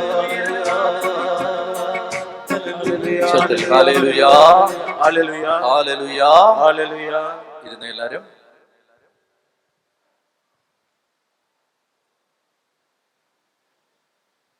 സന്തോഷത്തിന്റെ മാർഗം എന്താണ്? വിശുദ്ധിയുടെ മാർഗമാണ്. അടുത്തത് ഒരു പ്രധാനപ്പെട്ട വചനം എടുക്കണം. രണ്ട് തിമോത്തി മൂന്നാം അധ്യായം. രണ്ട് തിമോത്തി മൂന്നാം അധ്യായം പതിനഞ്ച് മുതൽ പതിനേഴ് വരെ വാക്യങ്ങൾ. രണ്ട് തിമോത്തി മൂന്നാം അധ്യായം പതിനഞ്ച് മുതൽ പതിനേഴ് വരെ വാക്യങ്ങൾ. രണ്ട് തിമൂത്തി മൂന്നാം അധ്യായം പതിനഞ്ച് മുതൽ പതിനേഴ് വരെ. വായിച്ചേ? യേശുക്രിസ്തുവിലുള്ള വിശ്വാസത്തിലൂടെ രക്ഷ പ്രാപിക്കുന്നതിന് നിന്നെ ജ്ഞാനിയാക്കുന്ന വിശുദ്ധ ലിഖിതം നീ ബാല്യം മുതലേ പഠിച്ചറിഞ്ഞിട്ടുള്ളതാണല്ലോ. വിശുദ്ധ ലിഖിതമെല്ലാം ദൈവനിവേശിതമാണ്. അവ പ്രബോധനത്തിനും ശാസനത്തിനും തെറ്റുതിരുത്തലിനും നീതിയിലുള്ള പരിശീലനത്തിനും ഉപകരിക്കുന്നു. ഇതുവഴി ദൈവഭക്തനായ മനുഷ്യൻ പൂർണത കൈവരിക്കുകയും എല്ലാ നല്ല പ്രവൃത്തികളും ചെയ്യുന്നതിന് പര്യാപ്തനാവുകയും ചെയ്യുന്നു. ഒന്നുകൂടെ വായിച്ചേ. യേശുക്രിസ്തുവിലുള്ള വിശ്വാസത്തിലൂടെ രക്ഷ പ്രാപിക്കുന്നതിന് നിന്നെ ജ്ഞാനിയാക്കുന്ന വിശുദ്ധ ലിഖിതങ്ങൾ നീ ബാല്യം മുതലേ പഠിച്ചറിഞ്ഞിട്ടുള്ളതാണല്ലോ. ഒന്നുകൂടെ വായിക്കാമോ? യേശുക്രിസ്തുവിലുള്ള വിശ്വാസത്തിലൂടെ രക്ഷ പ്രാപിക്കുന്നത്. അപ്പൊ രക്ഷ പ്രാപിക്കുന്നത് എങ്ങനെയാണ് യേശുക്രിസ്തുവിലുള്ള വിശ്വാസത്തിലൂടെ. രക്ഷ പ്രാപിക്കുന്നതിന് നിന്നെ ജ്ഞാനിയാക്കുന്ന. അപ്പൊ വിശുദ്ധ ലിഖിതങ്ങൾ നിന്നെ എന്താക്കും? ജ്ഞാനിയാക്കും. നിന്നെ ജ്ഞാനിയാക്കുന്ന വിശുദ്ധ ലിഖിതങ്ങൾ നീ എന്ന് മുതൽ കുറച്ചു കാലമായിട്ട്. ആണോ? ബാല്യം മുതൽ എന്താണ് പറയുന്നത്? വിശുദ്ധ ലിഖിതം. വിശുദ്ധ ലിഖിതം. സ്ക്രിപ്ചർ സ്ക്രിപ്ചർ വിശുദ്ധ ലിഖിതം. ആരാ ഇത് പറയുന്നത്? ഈ പറയുന്ന ആരാ? ഈ സംസാരത്തിന്റെ ഉടമസ്ഥൻ ആരാ? വിശുദ്ധ പൗലോസ്. ആരോടാണ് പറയുന്നത്? തിമോത്തിയോടാണ് പറയുന്നത്. കേൾക്കുന്നുണ്ടോ ഇത്? ഉഴപ്പരുത് ആരാ പറയുന്നത്? പൗലോസ്. ആരോടാ പറഞ്ഞത്? തിമോത്തിയോട്. യേശുക്രിസ്തുവിലുള്ള വിശ്വാസത്തിലൂടെ രക്ഷ പ്രാപിക്കുന്നതിന് നിന്നെ ജ്ഞാനിയാക്കുന്ന വിശുദ്ധ ലിഖിതങ്ങൾ തിമോത്തി ചെറുപ്പം മുതലേ നീ വായിച്ചറിഞ്ഞിട്ടുള്ളതാണല്ലോ അഭ്യസിച്ചിട്ടുള്ളതാണല്ലോ. വിശുദ്ധ ലിഖിതം. ഇനി ചോദ്യം. ബുദ്ധിമാന്മാരും ബുദ്ധിമതികളെല്ലാം ഉത്തരം പറയണം. വിശുദ്ധ ലിഖിതങ്ങൾ തിരുവെഴുത്തുകൾ എന്ന് പൗലോസ് ഉദ്ദേശിക്കുന്നത് ഇവിടെ ഉദ്ദേശിക്കുന്നത് പുതിയ നിയമമാണോ പഴയ നിയമമാണോ? ഇവിടെ തിമോത്തിക്ക് എഴുതുമ്പോൾ പുതിയ നിയമം എഴുതപ്പെട്ട് വരുന്നതേ ഉള്ളൂ. ഇതുപോലെ പുസ്തകമായിട്ട് ലഭ്യമല്ല. അന്ന് പുതിയ നിയമം എഴുതപ്പെടുന്ന കാലമാണ്. പുതിയ നിയമത്തിലെ പുസ്തകങ്ങൾ എഴുതപ്പെടുന്ന കാലമാണ്. അന്ന് വിശുദ്ധ ലിഖിതങ്ങൾ എന്ന് പറഞ്ഞാൽ യഹൂദന്റെ പഴയ നിയമം മാത്രമേ ഉള്ളൂ. ശ്രദ്ധിക്കണം. പഴയ നിയമം വേണോ വായിക്കണോ എന്നൊക്കെ ചോദിക്കുന്നവർക്കുള്ള മറുപടിയാണ്. വിശുദ്ധ ലിഖിതങ്ങൾ എന്ന് പൗലോസ് ഉദ്ദേശിക്കുന്നത് പുതിയ നിയമം അല്ല ഇവിടെ. എന്താണ്? പഴയ നിയമം. ഇനി വായിക്കണം. പഴയ നിയമത്തെ കുറിച്ചാണ് ഈ പറയുന്നത്. ഇനി വായിച്ചേ. യേശുക്രിസ്തുവിലുള്ള വിശ്വാസത്തിലൂടെ രക്ഷ പ്രാപിക്കുന്നതിന് നിന്നെ ജ്ഞാനിയാക്കുന്ന പഴയ നിയമം നീ ബാല്യം മുതലേ പഠിച്ചറിഞ്ഞിട്ടുള്ളതാണല്ലോ. ഇനി വായിച്ചേ. വിശുദ്ധ ലിഖിതമെല്ലാം അപ്പൊ ലേവരുടെ പുസ്തകം ആ അതെ. അതെ അല്ലേ? വിശുദ്ധ ലിഖിതമെല്ലാം ദൈവനിവേശിതമാണ്. അവ എന്തൊക്കെ? പ്രബോധനത്തിന് പ്രബോധനത്തിന് ശാസനത്തിന് തെറ്റ് തിരുത്താൻ നീതിയിലുള്ള പരിശീലനത്തിന് ഉപകരിക്കുന്നു. ഇതുവഴി ദൈവഭക്തനായ മനുഷ്യൻ പൂർണത കൈവരിക്കുകയും എല്ലാ നല്ല പ്രവൃത്തികളും ചെയ്യുന്നതിന് പര്യാപ്തനാവുകയും. അപ്പൊ നമ്മൾ ഈ നിയമങ്ങൾ മുഴുവൻ വായിക്കണം. അത് വായിച്ചിട്ട് അത് ദൈവനിവേശിതമാണ്. അത് ഒരിക്കൽ ദൈവം പറഞ്ഞതാണ്. വെറുതെ തട്ടിക്കളയാൻ പറ്റില്ല. ഞാനിത് പറയുന്നതിനെന്തറിയാമോ ഈ പുസ്തകങ്ങളെല്ലാം നമ്മൾ വായിക്കണം. ഇനി ലേവരുടെ പുസ്തകം സംഖ്യയുടെ പുസ്തകം നിയമാവർത്തനം എല്ലാം വായിക്കണം. ഒന്നും വായിക്കാതെ വിടരുത്. കാരണം ഇതെല്ലാം ദൈവനിവേശിതമാണ്. ഇത് നിന്നെ ജ്ഞാനിയാക്കും. ഇത് പ്രബോധനത്തിന് തെറ്റുതിരുത്തലിന് ശാസനത്തിന് നീതിയിലുള്ള പരിശീലനത്തിന് ഇത് ഉപകരിക്കും. വിശുദ്ധ ലിഖിതങ്ങളെല്ലാം ദൈവനിവേശിതമാണ്. അതിനെ വെറുതെ വെറുതെ മറിച്ചു വിടരുത്. അതുകൊണ്ട് ഈ നിയമങ്ങൾ പതിനൊന്ന് മുതൽ പതിനഞ്ച് വരെയുള്ള അധ്യായങ്ങളിൽ നമ്മൾ പ്രധാനപ്പെട്ട ചില ഭാഗങ്ങൾ പറയും. അപ്പൊ അതൊക്കെ എന്തിനു ഇതൊക്കെ പറയുന്നതെന്ന് ചോദിച്ചാൽ ഇതെല്ലാം ദൈവനിവേശിതമാണ്. ഇതെല്ലാം നമ്മളെ സഹായിക്കും. ദേവരുടെ പുസ്തകം അതിന് നമ്മളെ സഹായിക്കും. അടുത്തത് ഞാൻ ചില പ്രമാണങ്ങൾ പറയുകയാണ്. ഇതൊന്നും ഇത് ഈ കാര്യത്തിലേക്ക് ഒന്ന് കയറാൻ വേണ്ടിയിട്ട്. അടുത്തത് നിങ്ങൾ ഞാൻ പറയുന്ന വചനം കേട്ടിട്ടുണ്ടോ? നിങ്ങൾ പരിശുദ്ധരായിരിക്കുമെൻ എന്തെന്നാൽ നിങ്ങളുടെ ദൈവവും കർത്താവുമായ ഞാൻ പരിശുദ്ധനാണ്. ഇത് നിങ്ങൾ കേട്ടിട്ടുണ്ടോ? ഇതേത് പുസ്തകത്തിലെയാ? ഇതേത് പുസ്തകത്തിലെയാ? ഇത് ലേവ്യരുടെ പുസ്തകത്തിലെ വചനമാണ്.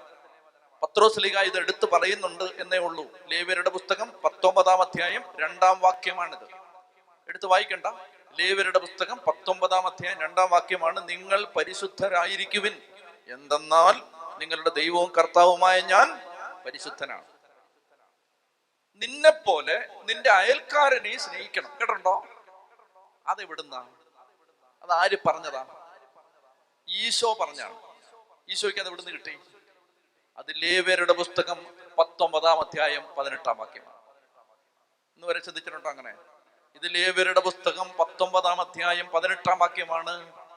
നിന്റെ ജനത്തോട് പകയോ പ്രതികാരമോ പാടില്ല. നിന്നെ പോലെ തന്നെ നിന്റെ അയൽക്കാരനെയും സ്നേഹിക്കണം. അപ്പൊ കർത്താവ് ഈശോമിശിഹ ഇത് എടുത്തത് എവിടുന്ന? ലേവരുടെ പുസ്തകത്തിൽ അപ്പൊ നീ ഇത് പഠിക്കണോ? പഠിക്കണം. ഉച്ചത്തി പറഞ്ഞേ ഹാലേലുയാ തൊണ്ണൂറിലധികം റെഫറൻസസ് ലേവരുടെ പുസ്തകത്തിൽ നിന്ന് പുതിയ നിയമത്തിലുണ്ട്. പുതിയ നിയമത്തിൽ ലേവരുടെ പുസ്തകത്തിൽ നിന്ന് തൊണ്ണൂറിലധികം പരാമർശങ്ങൾ പുതിയ നിയമത്തിലുണ്ട്. അതുകൊണ്ട് ഇത് പഠിക്കാൻ നമ്മൾ ബാധ്യസ്ഥരാണ്. അപ്പോൾ ഇനി ശ്രദ്ധിക്കേണ്ടത് ഇതാണ്. ഇനി ഈ നിയമങ്ങൾ നമ്മൾ വായിക്കാൻ പോവാണ്. വായിക്കുമ്പോൾ ഒരു ഒരു ഒരു ഇത് വളരെ ശ്രദ്ധിക്കേണ്ടതാണ്. ഇല്ലെങ്കിൽ എന്നെ പറ്റുമെന്ന് അറിയാമോ ഉദാഹരണത്തിന് ആളുകൾ എന്റെ അടുത്ത് ചോദിച്ചിട്ടുള്ളതാണ് കയ്യിൽ പച്ച കുത്താമോ? പച്ച കുത്താമോ? കൃത്യമായിട്ട് പഴയ നിയമത്തിൽ എഴുതിയിട്ടുണ്ട് പച്ച കുത്തരുത്. അപ്പൊ പുതിയ നിയമത്തിൽ ഇത് ബാധകമാണോ? ഇങ്ങനെയുള്ള ചോദ്യങ്ങൾ വരും. ദശാംശത്തിന്റെ കാര്യം പറഞ്ഞപ്പോൾ ചിലർക്കെങ്കിലും വിഷമായി അപ്പൊ അത് ദശാംശം കൊടുക്കണം. പഴയ നിയമത്തിൽ പറഞ്ഞിരിക്കുകയാണ് പുതിയ നിയമത്തിൽ അതെങ്ങനെയാണ് ബാധകമാവുന്നത്? അപ്പൊ ഈ ഒരു പ്രശ്നം ഇതെല്ലാം പഠിക്കുമ്പോൾ വരും. ഇത് നന്നായിട്ട് പഠിച്ചോണം വേറെ ഒന്നും പഠിച്ചില്ലെങ്കിൽ ഇത് പഠിച്ചോണം.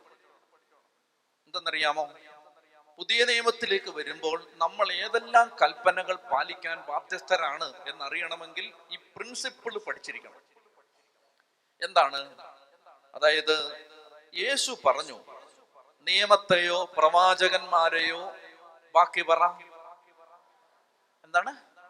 അസാധുവാക്കാനല്ല ഞാൻ വന്നത് മറിച്ച് അതാണ് പ്രിൻസിപ്പിൾ നിയമത്തെയോ പ്രവാചകന്മാരെയോ അസാധുവാക്കാനല്ല ഞാൻ വന്നത് പിന്നെ പൂർത്തിയാക്കാനാണ് ഞാൻ വന്നത്.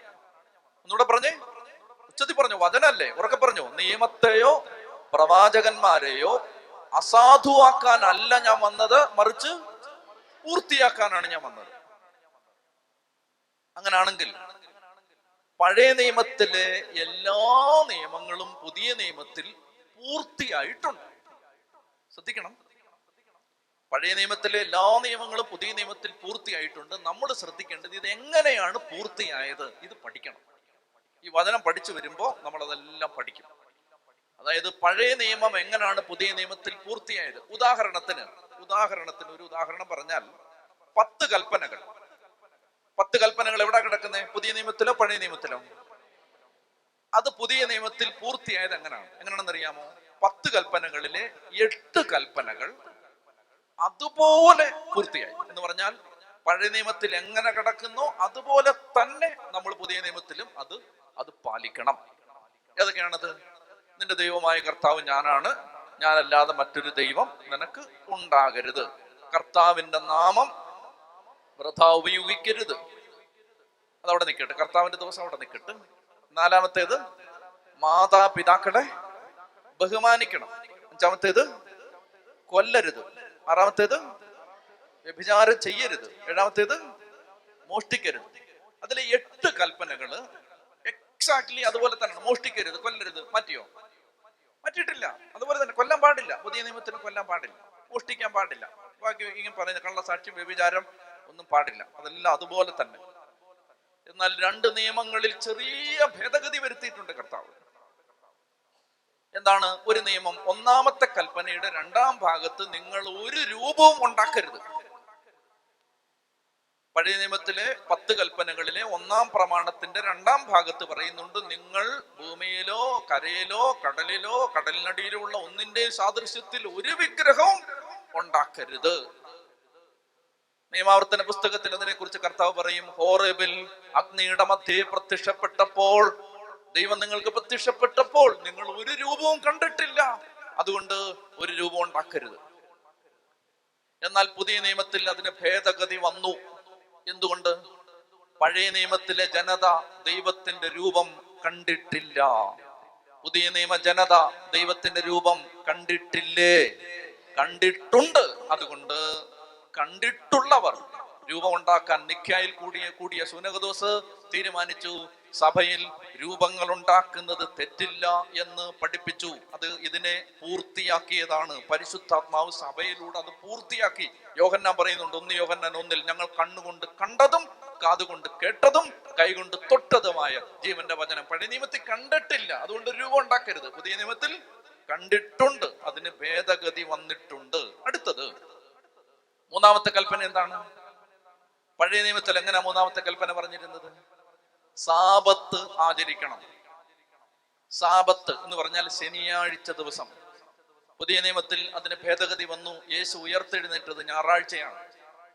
അപ്പസ്തോലന്മാർ അവരുടെ സഭായോഗങ്ങൾ കൂടിയിരുന്നത് ഞായറാഴ്ചയാണ്. കർത്താവിന്റെ ദിവസം എന്ന് അപ്പസ്തോലന്മാർ വിളിച്ചത് ഞായറാഴ്ചയാണ്. അതുകൊണ്ട് പഴയ നിയമത്തിലെ ശനിയാഴ്ച ആചരണം പുതിയ നിയമത്തിൽ ഭേദഗതി ചെയ്യപ്പെട്ട് ഞായറാഴ്ച ആചരണമായി മാറി.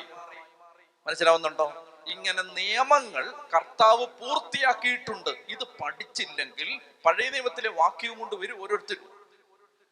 ചെത്തി പറഞ്ഞേ ഹാലേലുയാ. അതുകൊണ്ടാണ് ഇത് വേറൊരു വേറൊരു ഉദാഹരണം ഞാൻ പറയാം. നിയമാവർത്തനം ഇരുപത്തഞ്ച് നാലിൽ. നിയമാവർത്തനം ഇരുപത്തിയഞ്ച് നാലിൽ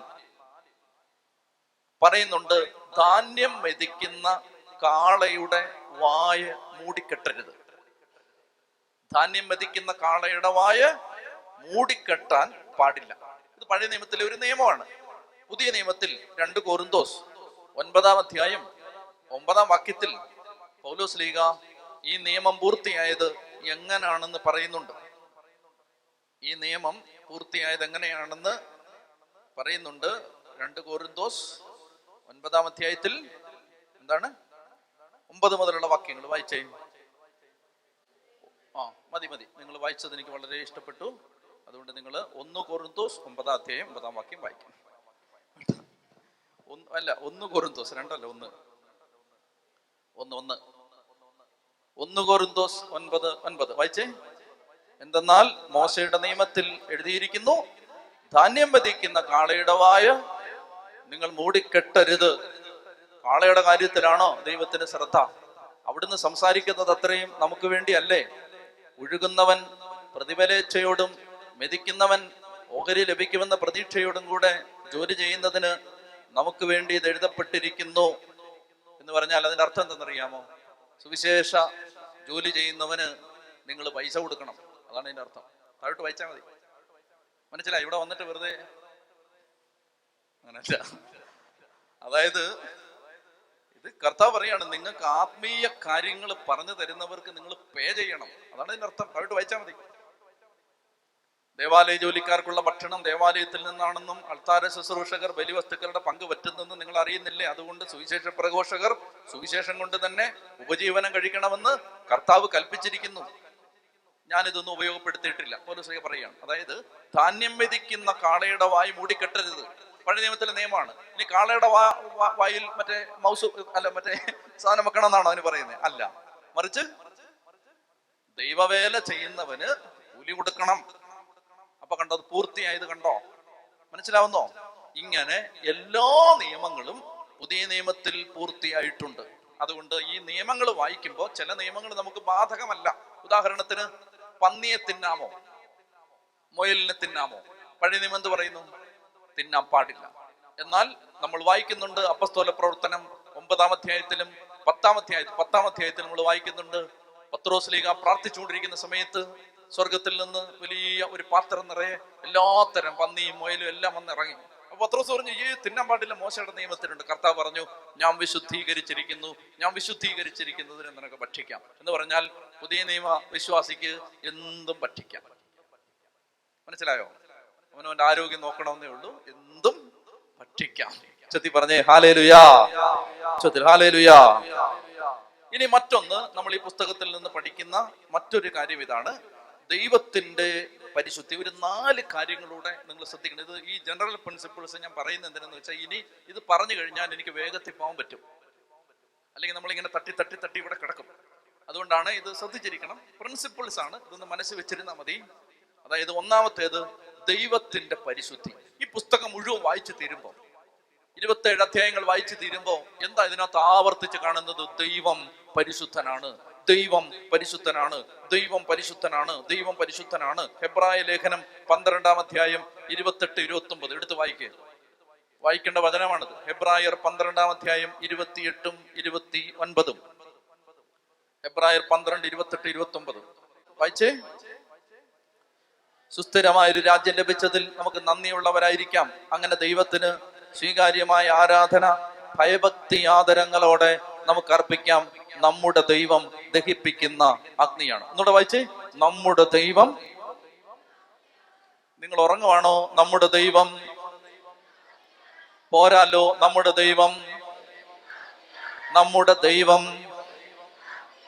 അതായത് ദൈവം പരിശുദ്ധനാണ്. ഒന്നാമത്തെ കാര്യം ഈ പുസ്തകം വായിക്കുമ്പോൾ നമ്മുടെ ഈ കാലഘട്ടത്തിന് വേണ്ട വലിയ ഒരു സുവിശേഷം കിട്ടും. എന്തെന്നറിയാമോ? നമ്മൾ ഈ പരിശുദ്ധനായ ദൈവത്തെ അലംഭാവത്തോടെ ഗൗരവില്ലാതെ ഒരുക്കമില്ലാതെ പ്രാർത്ഥനയില്ലാതെ വിശുദ്ധിയില്ലാതെ ദൈവത്തെ ഒരു സാധാരണ സംഭവത്തെ സമീപിക്കുന്നത് പോലെ ദൈവത്തെ സമീപിക്കുന്ന ഈ കാലഘട്ടത്തിന്റെ തിന്മയ്ക്കെതിരെ ശബ്ദമുയർത്തുന്ന പുസ്തകമാണ് ലേവ്യരുടെ പുസ്തകം. നീ വിചാരിക്കുന്ന പോലല്ല തോളെ കൈയിട്ട് അളിയാന്ന് വിളിക്കാൻ പറ്റുന്നവനല്ല ദൈവം പരിശുദ്ധനാണ്.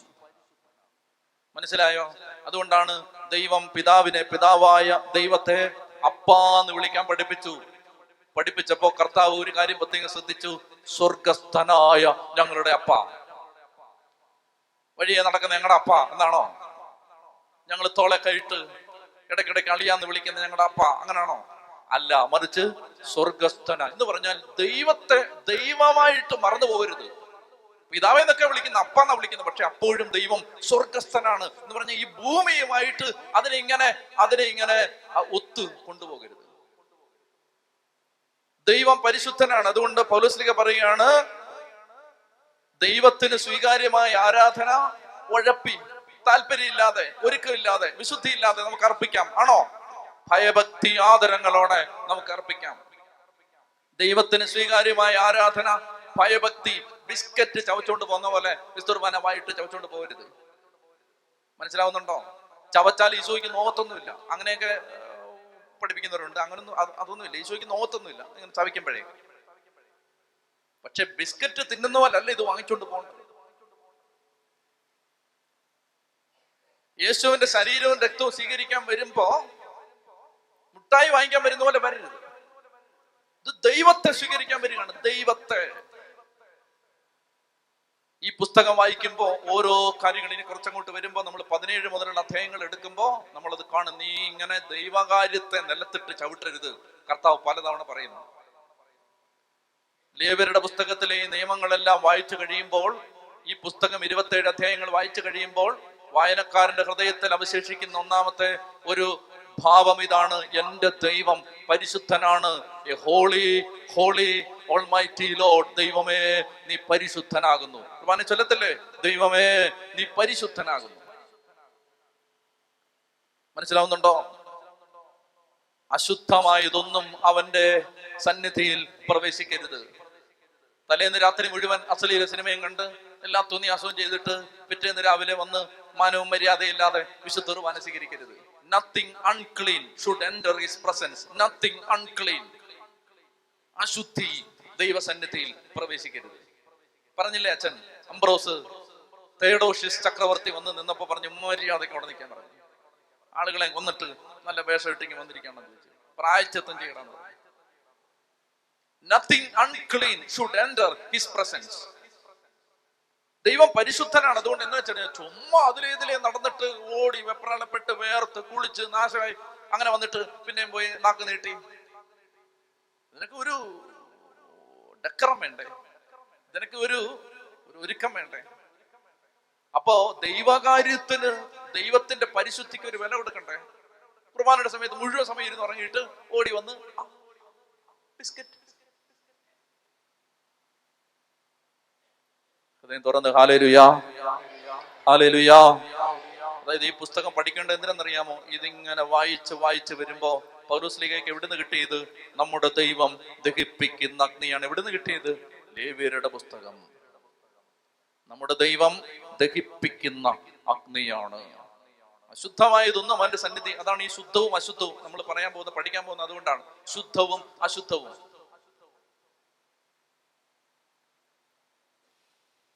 ഒന്നതാണ്. രണ്ടാമത്തേത് ദൈവത്തിന്റെ പരിശുദ്ധിയെ കുറിച്ച് വാചാലമാകുന്ന ഈ പുസ്തകം അതേ സമയത്ത് മനുഷ്യന്റെ പാപാവസ്ഥയെ കുറിച്ചും വാചാലമാകുന്നുണ്ട്. അതാണ് ബൈബിളിന്റെ ബാലൻസ്. പിടികിട്ടുന്നുണ്ടോ? അതായത് ഇതിനകത്താണ് പറയുന്നത് മൃഗഭോഗം എന്ന് പറഞ്ഞാൽ അതിനെക്കുറിച്ച് പറയേണ്ട എന്താ? മൃഗഭോഗം ചെയ്യുന്ന ഒരുത്തൻ ഈ കൂട്ടത്തിൽ ഉള്ളത് കൊണ്ടാണ് അത് പറയുന്നത്. ആനിമൽ സെക്സിനെ കുറിച്ച് ഈ പുസ്തകത്തിൽ പറയേണ്ടതെന്ന് വേദപാഠത്തിന് ഈ പുസ്തകം പഠിപ്പിക്കാൻ കൊള്ളാവോ? കൊള്ളത്തില്ല. പിള്ളേർക്ക് ഒത്തിരി ഡൗട്ട് വരും. കാരണം എന്താണ്? ഇത് ഇതൊരു അഡൽട്ട് ബുക്കാണ് ലേവരുടെ പുസ്തകം. കാരണം അതിനകത്ത് മനുഷ്യന് സംഭവിക്കുന്ന പാപത്തിന്റെ അങ്ങേയറ്റത്തെ കുറിച്ച് പറയുന്നുണ്ട്. സ്വന്തം അമ്മയുമായിട്ട് എന്നോട് ക്ഷമിക്കുക.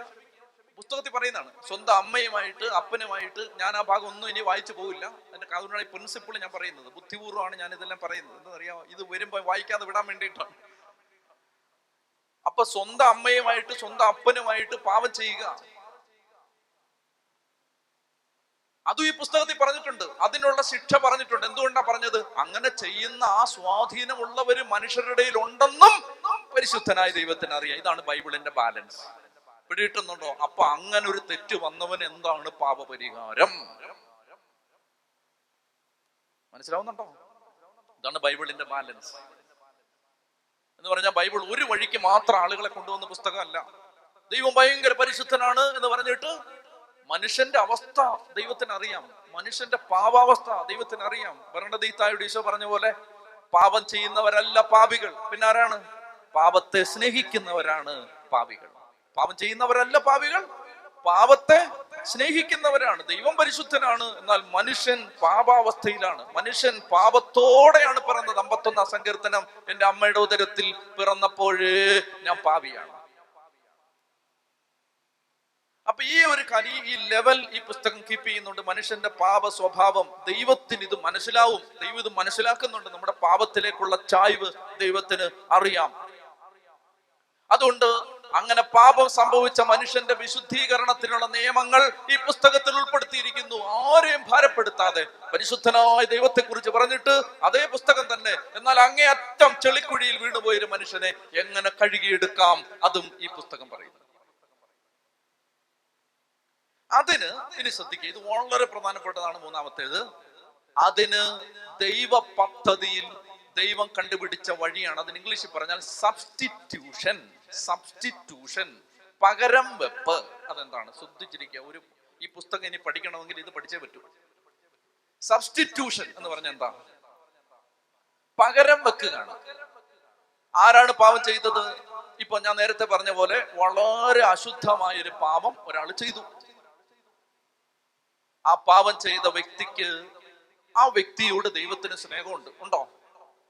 ഈ പാപം ചെയ്ത വ്യക്തിക്ക് ശിക്ഷ എന്താണ്? മരണശിക്ഷയാണ്. ഇവ മരിക്കണം. എന്നാൽ അവനെ കൊല്ലാൻ ദൈവത്തിന് താല്പര്യമില്ല. ദൈവം ഈ തെറ്റ് ചെയ്തവന് നീതിമാനായ ദൈവം വിധിച്ചിരിക്കുന്ന ശിക്ഷ എന്താണ്? മരണശിക്ഷ.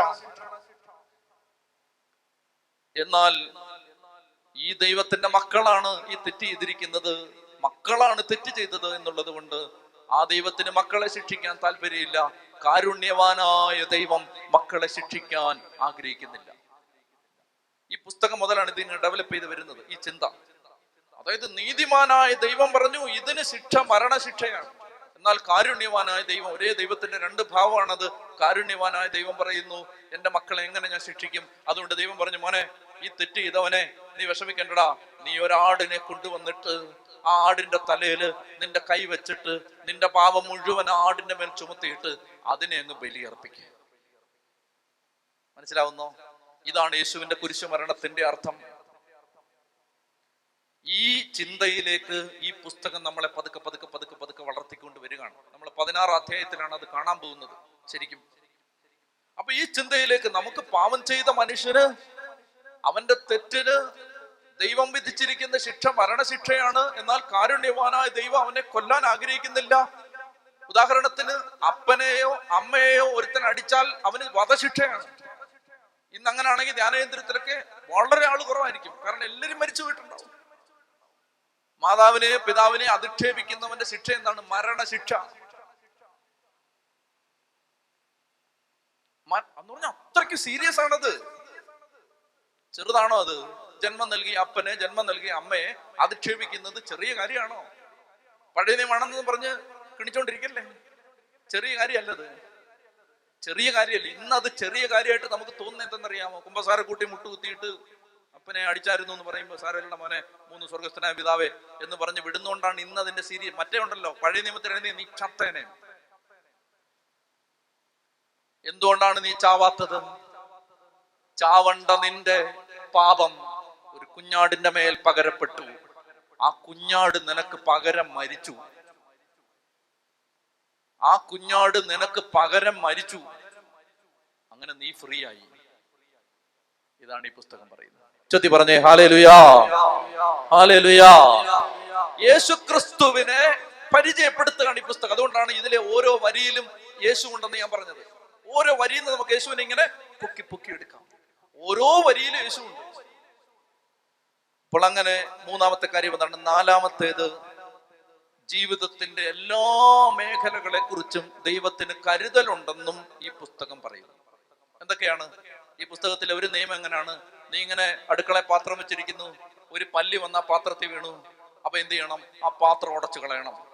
രണ്ടു ദിവസത്തേക്ക് അവിടെ ക്ലീൻ അശുദ്ധമായിരിക്കും. എടാ അടുക്കള പല്ലി വീണതിനെ കുറിച്ച് വേദപുസ്തകം പറയേണ്ട കാര്യമുണ്ടോ? മനസ്സിലാവുന്നുണ്ടോ? ദൈവത്തിന് നിന്റെ ജീവിതത്തിന്റെ എല്ലാ മേഖലകളെ കുറിച്ചും ശ്രദ്ധയുണ്ടെന്ന് പഠിപ്പിക്കുന്ന പുസ്തകമാണിത്.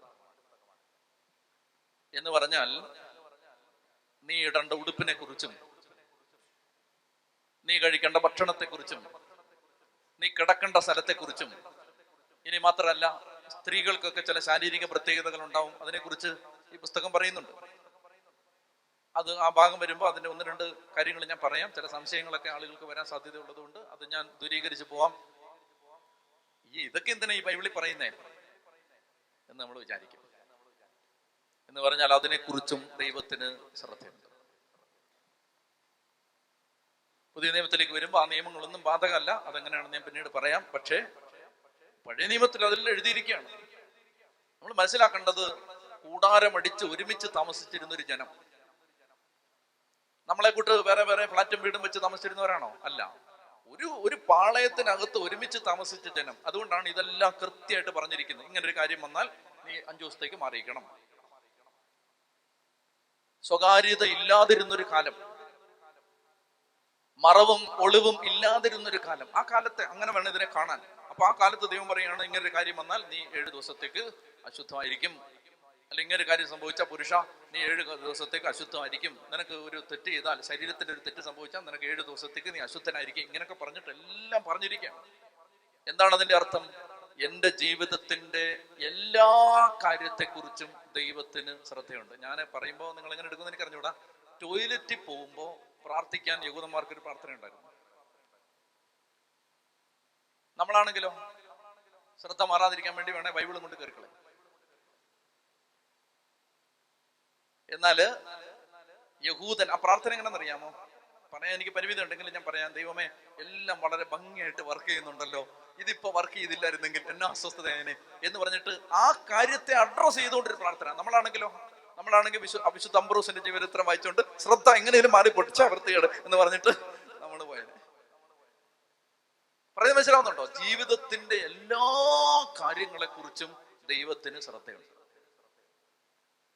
ചത്തി പറഞ്ഞേ ഹാലേലുയാ ഹാലേലുയാ. ഒന്നുകൂടെ ഒന്ന് എഴുന്നേക്കാമോ ജീവിതത്തിന്റെ എല്ലാ കാര്യത്തെക്കുറിച്ചും എന്റെ കർത്താവിന്റെ ശ്രദ്ധയുണ്ട്. അപ്പം നിന്റെ ജോലി കാര്യത്തെക്കുറിച്ച് ശ്രദ്ധയുണ്ടോ? ഉണ്ട്. സങ്കീർത്തനം നൂറ്റി പതിനഞ്ച് പന്ത്രണ്ട്. മറക്കരുത്. കർത്താവിന് നിന്നെ കുറിച്ച് വിചാരമുണ്ട് പറഞ്ഞേ. കർത്താവിന് നിന്നെ കുറിച്ച് ഈശോ കവർണാമിലെ സെനഗോഗിൽ വന്നിട്ട് ലൂക്കാ സുവിശേഷം ആറാം അധ്യായത്തിലാണ്. കവർണാമിലെ സെനഗോഗിൽ വന്ന് പുസ്തകം എടുത്ത് തുറക്കും. തുറക്കുമ്പോ ഏശയ്യ പ്രവാചകന്റെ പുസ്തകം അവന് നൽകപ്പെട്ടു. ഏശയ്യ പ്രവാചകന്റെ പുസ്തകം അവന് നൽകപ്പെട്ടു. പുസ്തകം തുറന്നപ്പോൾ ഇങ്ങനെ എഴുതിയിരിക്കുന്നവൻ കണ്ടു. കർത്താവിന്റെ ആത്മാവ് എന്റെ മേലുണ്ട്. ദരിദ്രരെ സുവിശേഷം അറിയിക്കാൻ അവിടെ തന്നെ അഭിഷേകം ചെയ്തിരിക്കുന്നു. അന്ധർക്ക് കാഴ്ചയും ബദിരർക്ക് കേൾവിയും അടിച്ചമർത്തപ്പെട്ടവർക്ക് സ്വാതന്ത്ര്യവും കർത്താവിന് സ്വീകാര്യമായ മത്സരവും പ്രഖ്യാപിക്കാൻ അവിടുന്ന് തന്നെ അയച്ചിരിക്കുന്നു. പുസ്തകമടച്ച് ശുശ്രൂഷകനെ ഏൽപ്പിച്ചതിന് ശേഷം അവൻ ഇരുന്ന് ഇപ്രകാരം പറഞ്ഞു നിങ്ങൾ കേട്ടിരിക്കെ തന്നെ ഈ വചനം നിറവേറിയിരിക്കുന്നു. നിങ്ങൾ കേട്ടിരിക്കെ തന്നെ ഈ വചനം എന്ത് ചെയ്തു? നിറവേറിയിരിക്കുന്നു. നിങ്ങൾ കേട്ടിരിക്കെ തന്നെ ഈ വചനം നിറവേറിയിരിക്കുന്നു. അതായത് കർത്താവ് ഒരു ദൈവാത്മാവിന്റെ പ്രേരണയിൽ കർത്താവ് ഒരു കാര്യം പറഞ്ഞാണ് ഞാൻ ഈ പറയുന്നത്. എന്താണ്? കർത്താവിന് നിന്നെ കുറിച്ച് വിചാരമുണ്ട്. ദൈവം നിന്നെ കർത്താവിന് എന്നെ കുറിച്ച് വിചാരമുണ്ട്. അവിടെ തന്നെ അനുഗ്രഹിക്കും. ഇത് ഇത് സംഭവിക്കും. ഇത് സംഭവിക്കും. ഞാൻ കഴിഞ്ഞ ആഴ്ച ഇവിടെ വന്ന ഒരു കുടുംബം എഴുതി തന്നൊരു സാക്ഷ്യം ഞാൻ പറയാം. ഞങ്ങൾ കാനഡയിലെ നോവാസ്കോഷിയയിൽ സ്ഥിരതാമസമാണ്. വിവാഹിതരായി എട്ടര വർഷമായി കുഞ്ഞുങ്ങളില്ലായിരുന്നു. ദാനിയൽ അച്ഛൻ അവിടെ ധ്യാനത്തിന് വന്നു ഞങ്ങളുടെ വീട്ടിൽ വന്ന് പ്രാർത്ഥിച്ചു. അച്ഛൻ ഞങ്ങളോട് പറഞ്ഞു ഇനി നിങ്ങൾ വരുമ്പോൾ നിങ്ങളുടെ കയ്യിൽ ഒരു കുഞ്ഞുണ്ടായിരിക്കും. ഞാൻ എല്ലാവരോടും അങ്ങനെ പറഞ്ഞിട്ടേ ഇല്ല.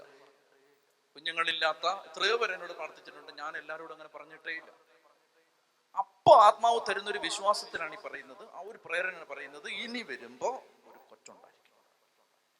കഴിഞ്ഞ മാസം അവരിവിടെ വന്നു ഇത് ഞാൻ പറയുന്നത് ജൂലൈ മാസം ജൂലൈ മാസമാണ് രണ്ടായിരത്തി പതിനേഴിലെ ജൂലൈ മാസത്തിന്റെ അവസാന ദിവസങ്ങൾ ആ ദിവസങ്ങളാണ് കാനഡയിലെ ധ്യാനം. രണ്ടായിരത്തി പതിനേഴ് സെപ്റ്റംബർ ഒന്നിന് ഈ പെൺകുട്ടി അറിയുന്നു അവൾ ഗർഭിണിയാണ്. കുഞ്ഞിനെയും കൊണ്ട് അവൾ ഇവിടെ ഈ ധ്യാന കേന്ദ്രത്തിൽ വന്നു. അതായത് നിങ്ങൾ കേട്ടിരിക്കെ തന്നെ ഇത് നിറവേറും. എന്താണ് ഇപ്പൊ പറഞ്ഞ വചനം? ഇത് ആത്മാവിൽ പറഞ്ഞതാണ്. ഏത്? സങ്കീർത്തനം നൂറ്റി പതിനഞ്ച് പന്ത്രണ്ട്. എന്താണ് പറഞ്ഞത്? കർത്താവിന് നിന്നെ കുറിച്ച് വിചാരമുണ്ട്. അവിടുന്ന് നിന്നെ അനുഗ്രഹിക്കും. എഴുതിക്കൊണ്ടെന്ന് പറഞ്ഞല്ല. അത് ആത്മാവിൽ പറഞ്ഞാണ് അത് സംഭവിക്കും. അത് സംഭവിക്കും. ഇനി കണ്ണടച്ചേ. നന്നായിട്ട് പ്രാർത്ഥിച്ചു. ഇന്ന് ദൈവം നിങ്ങളുടെ കണ്ണുനീരിലും വേദനയിലും ഇടപെടും. രണ്ട് കരങ്ങളെ സ്വർഗത്തിലേക്ക് ഉയർത്ത്. ദൈവോചനം പഠിക്കാൻ വന്നിരിക്കുന്ന മക്കളെ നിങ്ങളെ വെറും കൈയോടെ ദൈവം വിടില്ല. കർത്താവിന് ഏറ്റവും ഇഷ്ടമുള്ള കാര്യമാണ് വചനം അതിനെ തുറന്ന് സ്തുതിക്കട്ടെ. സ്തുതിക്കട്ടെ സ്തുതിക്കട്ടെ സ്തുതിക്കട്ടെ ശക്തിയോടെ. ഒരു പത്തിരുപത് പേര് നിങ്ങളുടെ സ്വരം കേൾക്കട്ടെ. ഉച്ചത്തിൽ സ്തുതിക്കുന്നു. അത്യുന്നതനായ ദൈവത്തിന്റെ ശക്തി ഇറങ്ങി വ്യാപരിക്കണമേ. എല്ലാ ജീവിതങ്ങളെയും കർത്താവ് ഇപ്പോൾ അങ്ങ് സ്പർശിക്കണമേ.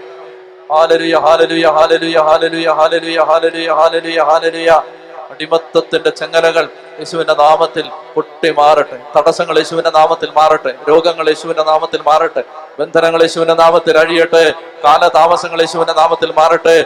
വഴികൾ യേശുവിന്റെ നാമത്തിൽ തുറക്കപ്പെടട്ടെ. സമാധാനം യേശുവിന്റെ നാമത്തിൽ സംഭവിക്കട്ടെ. പ്രശ്നങ്ങൾ യേശുവിന്റെ നാമത്തിൽ മാറട്ടെ. കേസുകളും വ്യവഹാരങ്ങളും മാറിപ്പോവട്ടെ. വഴക്കുകളും കലഹങ്ങളും മാറിപ്പോവട്ടെ. മദ്യപാനത്തിന്റെ ശക്തി വിട്ടകന്നു പോവട്ടെ. ദുശീലങ്ങൾ അടിമത്തങ്ങൾ യേശുവിന്റെ നാമത്തിൽ മാറട്ടെ. ഉച്ചത്തിൽ വിളിക്കുന്നു. യേശുവേ!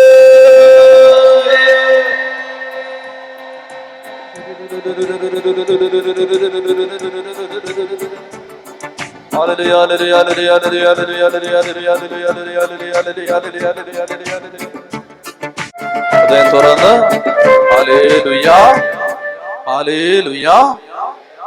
പെട്ടെന്നിരിക്കാമോ? ഒരു മൂന്ന് രണ്ട് കാര്യങ്ങൾ പറഞ്ഞാൽ രണ്ട് കാര്യങ്ങളൂടെ പറഞ്ഞാൽ ഈ പതിനൊന്ന് മുതൽ പതിനഞ്ച് വരെയുള്ള അധ്യായങ്ങൾ തീരും. ശ്രദ്ധിച്ചിരിക്കണം. അതായത് ഈ ഈ നിയമങ്ങൾ ഇതൊക്കെ നിങ്ങൾ വീട്ടിൽ ചെന്ന് വായിക്കണം. ഈ നിയമങ്ങൾ വായിക്കുമ്പോൾ നമുക്ക് തോന്നും ഇതൊക്കെ എങ്ങനെയാണ് നമുക്ക് ബാധകമായിരിക്കുന്നത്. പഴയ നിയമത്തിൽ ശരീരത്തെ സംബന്ധിച്ച് പഴയ നിയമത്തിൽ വീടിനെ സംബന്ധിച്ച് പഴയ നിയമത്തിൽ ഭൗതികമായ കാര്യങ്ങളെ സംബന്ധിച്ചൊക്കെ പറഞ്ഞിരിക്കുന്ന നിയമങ്ങൾ പുതിയ നിയമത്തിലേക്ക് വരുമ്പോൾ നമ്മുടെ ധാർമ്മിക നിയമങ്ങളായിട്ട് മാറുകയാണ്. എന്ന് പറഞ്ഞാൽ എന്താണ്? അശുദ്ധിയോടെ ഇപ്പൊ ഉദാഹരണത്തിന് ഒരാൾ കുളിച്ചില്ല എന്ന് വെച്ചോ. ഉദാഹരണമാണ്. അപ്പൊ ദൈവം പറയാണ് കുളിക്കാത്ത നീ ഇങ്ങോട്ട് വരരുത്. നീ ബലി അർപ്പിക്കാൻ വരുമ്പോ കുളിച്ചിട്ട് വരണം. ഉദാഹരണത്തിന് നിയമം ഉണ്ടെന്ന് വെച്ചോ. പുതിയ നിയമത്തിൽ ആ നിയമം വരുമ്പോ വെള്ളമില്ലാത്ത ഒരുത്തൻ വേനൽക്കാലം വെള്ളമില്ല. അവൻ കുളിച്ചില്ലേലും അവൻ കുമ്പസാരിച്ചിട്ട് വിശുദ്ധ കുർബാന സ്വീകരിക്കണം. മനസ്സിലാവുന്നുണ്ടോ? ഈ ഷിഫ്റ്റ് മെറ്റീരിയലിൽ നിന്ന് മോറലിലേക്ക് മാറി. ഭൗതിക കാര്യത്തിലെ നിയമം എല്ലാം ധാർമ്മിക നിയമമായിട്ട് മാറി. എന്ന് പറഞ്ഞാൽ നിനക്ക് ശരീരത്തിൽ കുഷ്ഠമുണ്ടെങ്കിൽ നീ ദൈവത്തെ ആരാധിക്കരുത്. പുതിയ നിയമത്തിൽ വരുമ്പോഴോ നീ അശുദ്ധിയിലും പാപത്തിലും കഴിഞ്ഞിട്ട് കൂടുതൽ ഹല്ലേലിയൊന്നും പറയണ്ട. മനസ്സിലാവുന്നുണ്ടോ?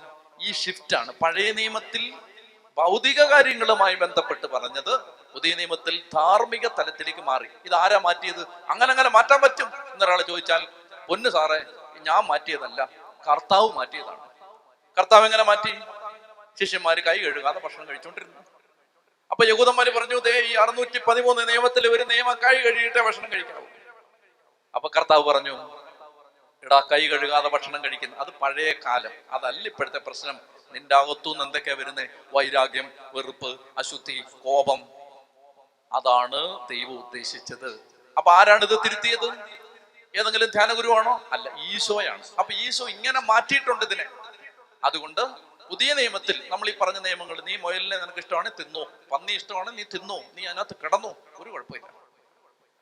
പക്ഷെ നീ ഈ കൊള്ളരുതായ്മയും അക്രമവും വെട്ടിപ്പും തട്ടിപ്പും എല്ലാം കാണിച്ചിട്ട് നീ വെള്ളയും വെള്ളയിട്ട് അല്ലേലിയ പറഞ്ഞാലൊന്നും ഒരു കാര്യമില്ല ഞാൻ എന്നെ ഉദ്ദേശിച്ചത് വെള്ളയും വെള്ളയും. ചെത്തി പറഞ്ഞേ ഹാലേലുയാ അപ്പൊ മനസ്സിലായല്ലോ ഈ നിയമം അങ്ങനെ മാറി. അങ്ങനെ വരുമ്പോഴേക്കും എന്ത് പറ്റി? ശുദ്ധവും അശുദ്ധവുമായ ജീവി ജീവികൾ. അതാണ് പതിനൊന്നാം അധ്യായം. ഇത് തീരാൻ പോവാ. പതിനഞ്ചാം അധ്യായം ഇപ്പൊ തീരും. പതിനൊന്നാം അധ്യായം എന്താണ്? ശുദ്ധവും അശുദ്ധവും. നമുക്ക് അങ്ങനെ വിഭജനം ഉണ്ടോ? പഴയ നിയമത്തിലെ നിയമം അനുസരിച്ച് മുതലേ തിന്നാൻ പാടില്ല. എടാ നിനക്ക് മുതലേ തിന്നാനാണ് ഇഷ്ടമെങ്കിൽ നീ തിന്നു. പക്ഷെ മര്യാദയ്ക്ക് ജീവിക്കണം. നിനക്ക് ഇഷ്ടമുള്ളത് തിന്നോളൂ. ഓക്കെ? അപ്പൊ നിയമത്തെ കുറിച്ച് ക്ലാരിറ്റി ആയല്ലോ ഇഷ്ടമുള്ളത് തിന്നുകൊള്ളുക പക്ഷെ മര്യാദയ്ക്ക് ജീവിക്കണം. അടുത്തത് പന്ത്രണ്ടാം അധ്യായം. പ്രസവിച്ച സ്ത്രീകൾ പ്രസവത്തിന് ശേഷം പാലിക്കേണ്ട നിയമങ്ങളാണ്. അതായത് അവരുടെ എത്ര ദിവസം കഴിഞ്ഞ് പള്ളി വരണം അങ്ങനെയുള്ള കാര്യങ്ങളാണ്. ഇത് ഇതിനാൽ പ്രഖ്യാപിച്ചിരിക്കുന്നു ആ നിയമങ്ങളൊന്നും പുതിയ നിയമവിശ്വാസി നിനക്ക് ബാധകമല്ല. നീ പ്രസവിച്ച ഒരു പെൺകുട്ടി ഒരു സ്ത്രീ പത്ത് ദിവസം കഴിഞ്ഞ് പള്ളി വന്നാലും നിന്റെ ശാരീരിക അശുദ്ധി അല്ല അല്ലെങ്കിൽ ശുദ്ധ അശുദ്ധി ആ ധാരണകളല്ല. നിന്റെ മനസ്സ് വിശുദ്ധമാണോ? നീ വന്നു. ചെത്തി പറഞ്ഞേ ഹാലേലുയാ. ഇനി ഒരു പൊതുവായ ഒരു സംശയമാണ് ഈ സ്ത്രീകൾക്ക് മാസം മാസം ഉണ്ടാവുന്ന ശാരീരിക പ്രത്യേകത ഉണ്ടാവുന്ന സമയത്ത് വിശുദ്ധ കുർബാന സ്വീകരിക്കാമോ? ചെല്ലു പറയും "ഓ, കുർബാന സ്വീകരിക്കരുത്. അത് ഈ പുതിയ നിയമത്തിൽ ബാധകമല്ല. മനസ്സിലാവുന്നുണ്ടോ? സകലമാന. എനിക്കറിയാം ചേച്ചിമാർക്ക് ശകലം ബുദ്ധിമുട്ട് വരുമെന്ന് എനിക്കറിയാം. നിങ്ങൾ പഴയ നിയമത്തിൽ കിടക്കുന്നതുകൊണ്ട് നിങ്ങൾ എന്നെ തെറിവിളിക്കും ഇത് പുതിയ നിയമത്തിലാണ് നമ്മൾ ജീവിക്കുന്നത്. ഇതൊന്നും ബാധകമല്ല. ഇത് ബാധകമല്ല. ഈ പറഞ്ഞു വന്നു. അതേസമയം നീ അമ്മായിമ്മയോട് കടുത്ത വൈരാഗ്യത്തിൽ ഇരുന്നിട്ട് "Praise the എന്ന് പറഞ്ഞിട്ട് വന്ന് കുർബാന സ്വീകരിക്കുന്നതാണ്. മറ്റേ ഞാൻ പറഞ്ഞ നേരത്തെയുള്ള സാഹചര്യമുള്ള സമയത്ത് കുർബാന സ്വീകരിക്കുന്നതിലും വലിയ തെറ്റ് നിന്റെ വൈരാഗ്യമാണ്. മനസ്സിലാവുന്നുണ്ടോ? അതുകൊണ്ട് ചില ആളുകൾക്ക് ഇത് ധാരണയുണ്ട്. ഇതൊക്കെ എന്ന് പറയുന്ന ഞാൻ ആലോചിച്ചിരിക്കുകയായിരുന്നു. ഇപ്പൊ ഇതാ നല്ല സന്ദർഭം വന്നിരിക്കുകയാണ്. അല്ലെങ്കിൽ ഇതൊക്കെ പറയാൻ പറയാൻ പോയ ആളുകൾ വിചാരിക്കും ഇയാൾക്ക് ഇതേ ഉള്ള പറയാം എന്ന് വിചാരിക്കും. അതുകൊണ്ട് ഇപ്പൊ ലേവ്യരുടെ പുസ്തകം വന്നത് ഇതൊക്കെയാണ് ദൈവം ഇതിനകത്തെല്ലാം എഴുതി വെച്ചിരിക്കുന്നതിന്റെ കാരണം. മനസ്സിലായില്ലേ? അപ്പൊ അതുകൊണ്ട് ആചാര അശുദ്ധി ക്രിസ്ത്യാനിക്കുണ്ടോ?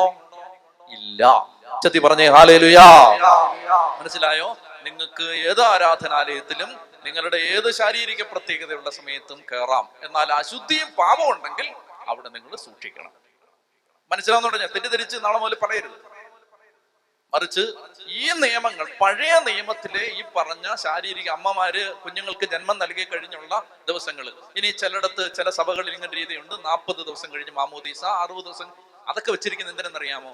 മാമോദീസ മുക്കാൻ വേണ്ടി കൊച്ചിനെ കൊണ്ടുവരുമ്പോ അതിന്റെ കഴുത്ത് നേരെ നിൽക്കണ്ടേ മനസ്സിലായില്ലേ? അതിങ്ങനെ കൊച്ചിനെ പിടിച്ചിരിക്കുന്ന സമയത്ത് അത് ക്ലിങ് പറഞ്ഞ് കഴുത്തൊടിഞ്ഞു പോയാ പിന്നെ നിങ്ങൾ അച്ഛനെ തല്ലിക്കോ? അച്ഛനെ മുക്കും നിങ്ങൾ അതുകൊണ്ട് അതുകൊണ്ടാണ് അതിനൊക്കെ നാൽപ്പത് ദിവസം അറുപത് ദിവസം അമ്പത് ദിവസം എന്നൊക്കെ പറയുന്നത് അത്രേ അത്രേ ഉള്ളൂ. അത്രേ ഉള്ളൂ. അമ്മയ്ക്കും കൊച്ചിനും പള്ളി വരാൻ ആരോഗ്യം വേണ്ടേ? വേണ്ടേ? അതിനാണ് ഇത് പത്ത് ദിവസം കഴിഞ്ഞ് ഇരുപത് ദിവസം കഴിഞ്ഞ് മുപ്പത് ദിവസം കഴിഞ്ഞൊക്കെ വന്നാമോ എന്ന് പറയുന്നത്. നിനക്ക് പ്രസവിച്ച് ചില അമ്മമാർ പണ്ടത്തെ വല്യമ്മച്ചമാരൊക്കെ പതിനെട്ട് പതിനെട്ട് പറ്റ അമ്മച്ചിയാണ്. ഓരോ പ്രസവം കഴിഞ്ഞ് പതിനഞ്ച് മിനിറ്റ് കഴിഞ്ഞ് അപ്പുറത്ത് മറിയുന്ന അരി ഇടിക്കും. അതായിരുന്നു അമ്മച്ചിയുടെ ആരോഗ്യം. അങ്ങനെയുള്ള അമ്മച്ചിക്ക് പ്രസവിച്ചിട്ട് അഞ്ചാമത്തെ മിനിറ്റ് കുർബാന ഉണ്ടെങ്കിൽ ഒന്ന് സംബന്ധിക്കാം തടസ്സമൊന്നുമില്ല. നിന്റെ ആരോഗ്യം നീ നോക്കിക്കോണം. ചെത്തി പറഞ്ഞേ ഹാലേലുയാ ഇനി ഞാനിത് പറഞ്ഞതിന്റെ പേര് നാളെ മുതൽ പ്രസവിച്ച പെണ്ണുങ്ങളെല്ലാം കൂടെ കയറി വന്നിട്ട് വല്ല ഉപദ്രവം ഉണ്ടാക്കിയിട്ട് അങ്ങേര് ഒറ്റയൊരുത്തനാണ് എന്ന് പറയാനും പാടില്ല. ശ്രദ്ധിക്കുക. പന്ത്രണ്ടാം അധ്യായം പറയുന്നത് അതാണ്. ബൈബിൾ പഠിക്കുന്നതുകൊണ്ട് ഗുണമുണ്ടായില്ലേ ആ പന്ത്രണ്ടാം അധ്യായം. പതിമൂന്നാം അധ്യായം കുഷ്ഠമാണ്. ഞാൻ കുഷ്ഠരോഗിയെ സുഖപ്പെടുത്തുന്ന സംഭവം മത്തായിയുടെ സുവിശേഷത്തിൽ പഠിപ്പിച്ചപ്പോ പറഞ്ഞിരുന്നു കുഷ്ഠം മൂന്ന് കാര്യത്തിനാണ്. ശരീരത്തിന് വസ്ത്രത്തിന് ഭവനത്തിന്. ആ നിയമങ്ങളൊക്കെ നിങ്ങൾ വായിച്ചാൽ മതി. പതിമൂന്നും പതിനാലും അധ്യായങ്ങളിൽ ആ നിയമങ്ങളാണ്. പതിനഞ്ചാം അധ്യായത്തിലാണ് ഞാൻ നേരത്തെ പറഞ്ഞ ശരീരത്തിൽ ഉണ്ടാവുന്ന സ്രാവങ്ങൾ മൂലം അങ്ങനെയുള്ള എക്സ്ക്രീഷൻസ് മൂലം ഉണ്ടാവുന്ന കാര്യങ്ങൾ അശുദ്ധി അതൊക്കെ നിങ്ങൾ വായിച്ചാൽ മതി. പതിനൊന്ന് പന്ത്രണ്ട് പതിമൂന്ന് പതിനാല് പതിനഞ്ച് അധ്യായങ്ങൾ പറഞ്ഞു കഴിഞ്ഞു. ശ്രദ്ധിക്കാമോ? അപ്പോൾ ഈ പറഞ്ഞതിന്റെ ചുരുക്കം ഇത്രയേ ഉള്ളൂ. നിന്റെ ശരീരത്തിലെ അശുദ്ധി അല്ല. അത് അശുദ്ധിയോ അശുദ്ധി അല്ല? അതൊക്കെ വേറെ വിഷയം. അത് അതൊക്കെ അതൊക്കെ ഇന്നത്തെ കാലഘട്ടത്തിൽ ദൈവാത്മാവിൽ പ്രേരിതരായിട്ട് നമ്മൾ ചിന്തിച്ചാൽ ശാരീരിക പ്രത്യേകതകളൊന്നും അശുദ്ധിയല്ല മനസ്സിലാവുന്നുണ്ടോ? അതൊക്കെ നമ്മുടെ ശരീരത്തിന്റെ പ്രവൃത്തികളാണ്. അതിന് അത് എന്നത് അശുദ്ധി? ഏ? പറഞ്ഞാൽ പിന്നെ നമ്മൾ ഈ ഇതൊരു വചനവേദി ആയതുകൊണ്ട് ഞാൻ സ്റ്റാൻഡേർഡ് കീപ്പ് ചെയ്യണമല്ലോ അല്ലെങ്കിൽ ഞാൻ ഓരോ ഉദാഹരണം തിരിച്ച് അങ്ങോട്ട് ചോദിക്കാനും? അപ്പൊ നിങ്ങൾക്ക് നല്ല വ്യക്തമായിട്ട് മനസ്സിലായല്ലോ. അപ്പൊ അതുകൊണ്ട് ഇങ്ങനെയുള്ള കാര്യങ്ങളിൽ നമുക്ക് അശുദ്ധി അങ്ങനെയുള്ള കാര്യങ്ങളൊന്നും ബാധകമല്ല. നമ്മുടെ മനസ്സ് ആത്മീയത ഇതാണ് പ്രധാനപ്പെട്ടത്. ഇനി മറ്റൊരു കാര്യം ഈ കാര്യങ്ങളെല്ലാം ദൈവം വെളിപ്പെടുത്തിയതിന്റെ മറ്റൊരു കാരണം ഇതാണ്. ലേവ്യർ പതിനഞ്ച് മുപ്പത്തൊന്നിൽ പറയുന്നുണ്ട് കൂടാരം അശുദ്ധമാക്കി അവർ മരിക്കാതിരിക്കേണ്ടതിനാണ് ഈ നിയമങ്ങളെല്ലാം തന്നിരിക്കുന്നത്. അതായത് ഒരുമിച്ച് ജീവിച്ചിരുന്ന ജനമാണ്. അപ്പൊ ആർക്കെങ്കിലും ഒക്കെ ഇത്തരം ഏതെങ്കിലും തരത്തിൽ ശാരീരിക പ്രത്യേകതകളോ ആ ശരീരത്തിന്റെ അശുദ്ധികളോ ഒക്കെ വന്നാൽ കൂടാരം അശുദ്ധമാകാതിരിക്കാൻ വേണ്ടിയാണ് ദൈവം അന്ന് ഈ നിയമങ്ങളെല്ലാം തന്നത്. ഈശോ വന്നതിനെ എല്ലാം നവീകരിച്ചിട്ടുണ്ട്. നമ്മളെ സംബന്ധിച്ചാണെങ്കിൽ ഇത് എങ്ങനെയാണ് ഈ ശരീരത്തെ സംബന്ധിക്കുന്ന നിയമങ്ങൾ എങ്ങനെയാണ് ബാധകം? ഒറ്റ കാര്യം കൂടെ. ഇത്രയേ ഉള്ളൂ. അതായത് ഓരോരുത്തരും തങ്ങളുടെ ശരീരത്തെ മാന്യതയിലും വിശുദ്ധിയിലും കാത്തു സൂക്ഷിക്കണം എന്ന് പറഞ്ഞാൽ കുളിക്കുകയും നനയ്ക്കുകയൊക്കെ ചെയ്യണം. അത് ബൈബിളിൽ പറഞ്ഞിട്ടുണ്ടോ ഇല്ലയോ എന്നുള്ളതെന്ന് വിചാരിച്ചിട്ടൊന്നുമല്ല. വൃത്തിയായിട്ട് നടക്കണം. നിങ്ങൾ കുളിക്കാതെ വന്നാൽ ആർക്കാണ് അതിന്റെ ഉദരവും? അടുത്തിരിക്കുന്ന ആക്കാണ് നിങ്ങൾ സ്പ്രേ അടിച്ചാൽ അതിന്റെ ഗുണം ആർക്കാണ്? അടുത്തിരിക്കുന്ന ആക്കാണ് അതുകൊണ്ട് നമ്മൾ ഒരു നമ്മൾ നന്നായിട്ട് ഇങ്ങനെ അല്ലാതെ അതാ അതാണ് വിശുദ്ധിയുടെ അടയാളം എന്ന് പറഞ്ഞിട്ട് കൂറ പിടിച്ച് നടക്കരുത്. അതൊന്നും അല്ല. അതൊന്നും അല്ല. നന്നായിട്ട് വരണം. പ്രത്യേകിച്ച് ദേവാലയത്തിലൊക്കെ വരുമ്പോൾ സൺഡേ ബെസ്റ്റ് അതിനായി വെള്ളയും വെള്ളയിട്ട് വരാൻ ഞങ്ങൾ അച്ഛന്മാരിങ്ങനെ നിർബന്ധിച്ചുകൊണ്ടിരിക്കുന്നു. എന്തിനാണെന്നറിയാമോ? അതൊക്കെ ഒരു ദൈവത്തിന് കൊടുക്കുന്ന ഒരു ബഹുമാനമാണ്. അത് നിയമം പറഞ്ഞതിന്റെ പേരിലൊന്നും അല്ല ചെയ്യേണ്ടത്. അതൊക്കെ നമ്മുടെ ഒരു ആത്മീയ കാര്യത്തിന് വരികയാണ്. അപ്പൊ എന്ത് ചെയ്യുന്നു? വൃത്തിയായിട്ട് വരണം. ചുമ്മാ പല കളറിലുള്ളതൊക്കെ ഇട്ടുകൊണ്ട് വരുമ്പോൾ ആളുകളുടെ ശ്രദ്ധ മാറും. ഇത് വെള്ളം ഇട്ട് എല്ലാം ഒരു വല്ലിരിക്കുകയാണ് സിസ്റ്റേഴ്സിനെ കണ്ടിട്ടില്ല? എല്ലാം ഒരു വല്ലിരിക്കുകയാണ് എല്ലാവർക്കും ഒരേ ഫേസ് കട്ട് എന്താ കാരണം? അവരെല്ലാം ഒരേ ഡ്രസ്സ് ഇട്ട് നിൽക്കുന്നത് കൊണ്ട് അതിനകത്ത് എന്നാൽ അതേസമയം ഒരു സിസ്റ്റർ നല്ല ചുവല കളർ ഇട്ടുകൊണ്ടിരുന്നാലോ? ആ സിസ്റ്ററെ മാത്രം എല്ലാവരും ശ്രദ്ധിച്ചുകൊണ്ടിരിക്കും. അതുകൊണ്ടാണ് ഒരേ ഡ്രസ് മനസ്സിലാവുന്നുണ്ടോ?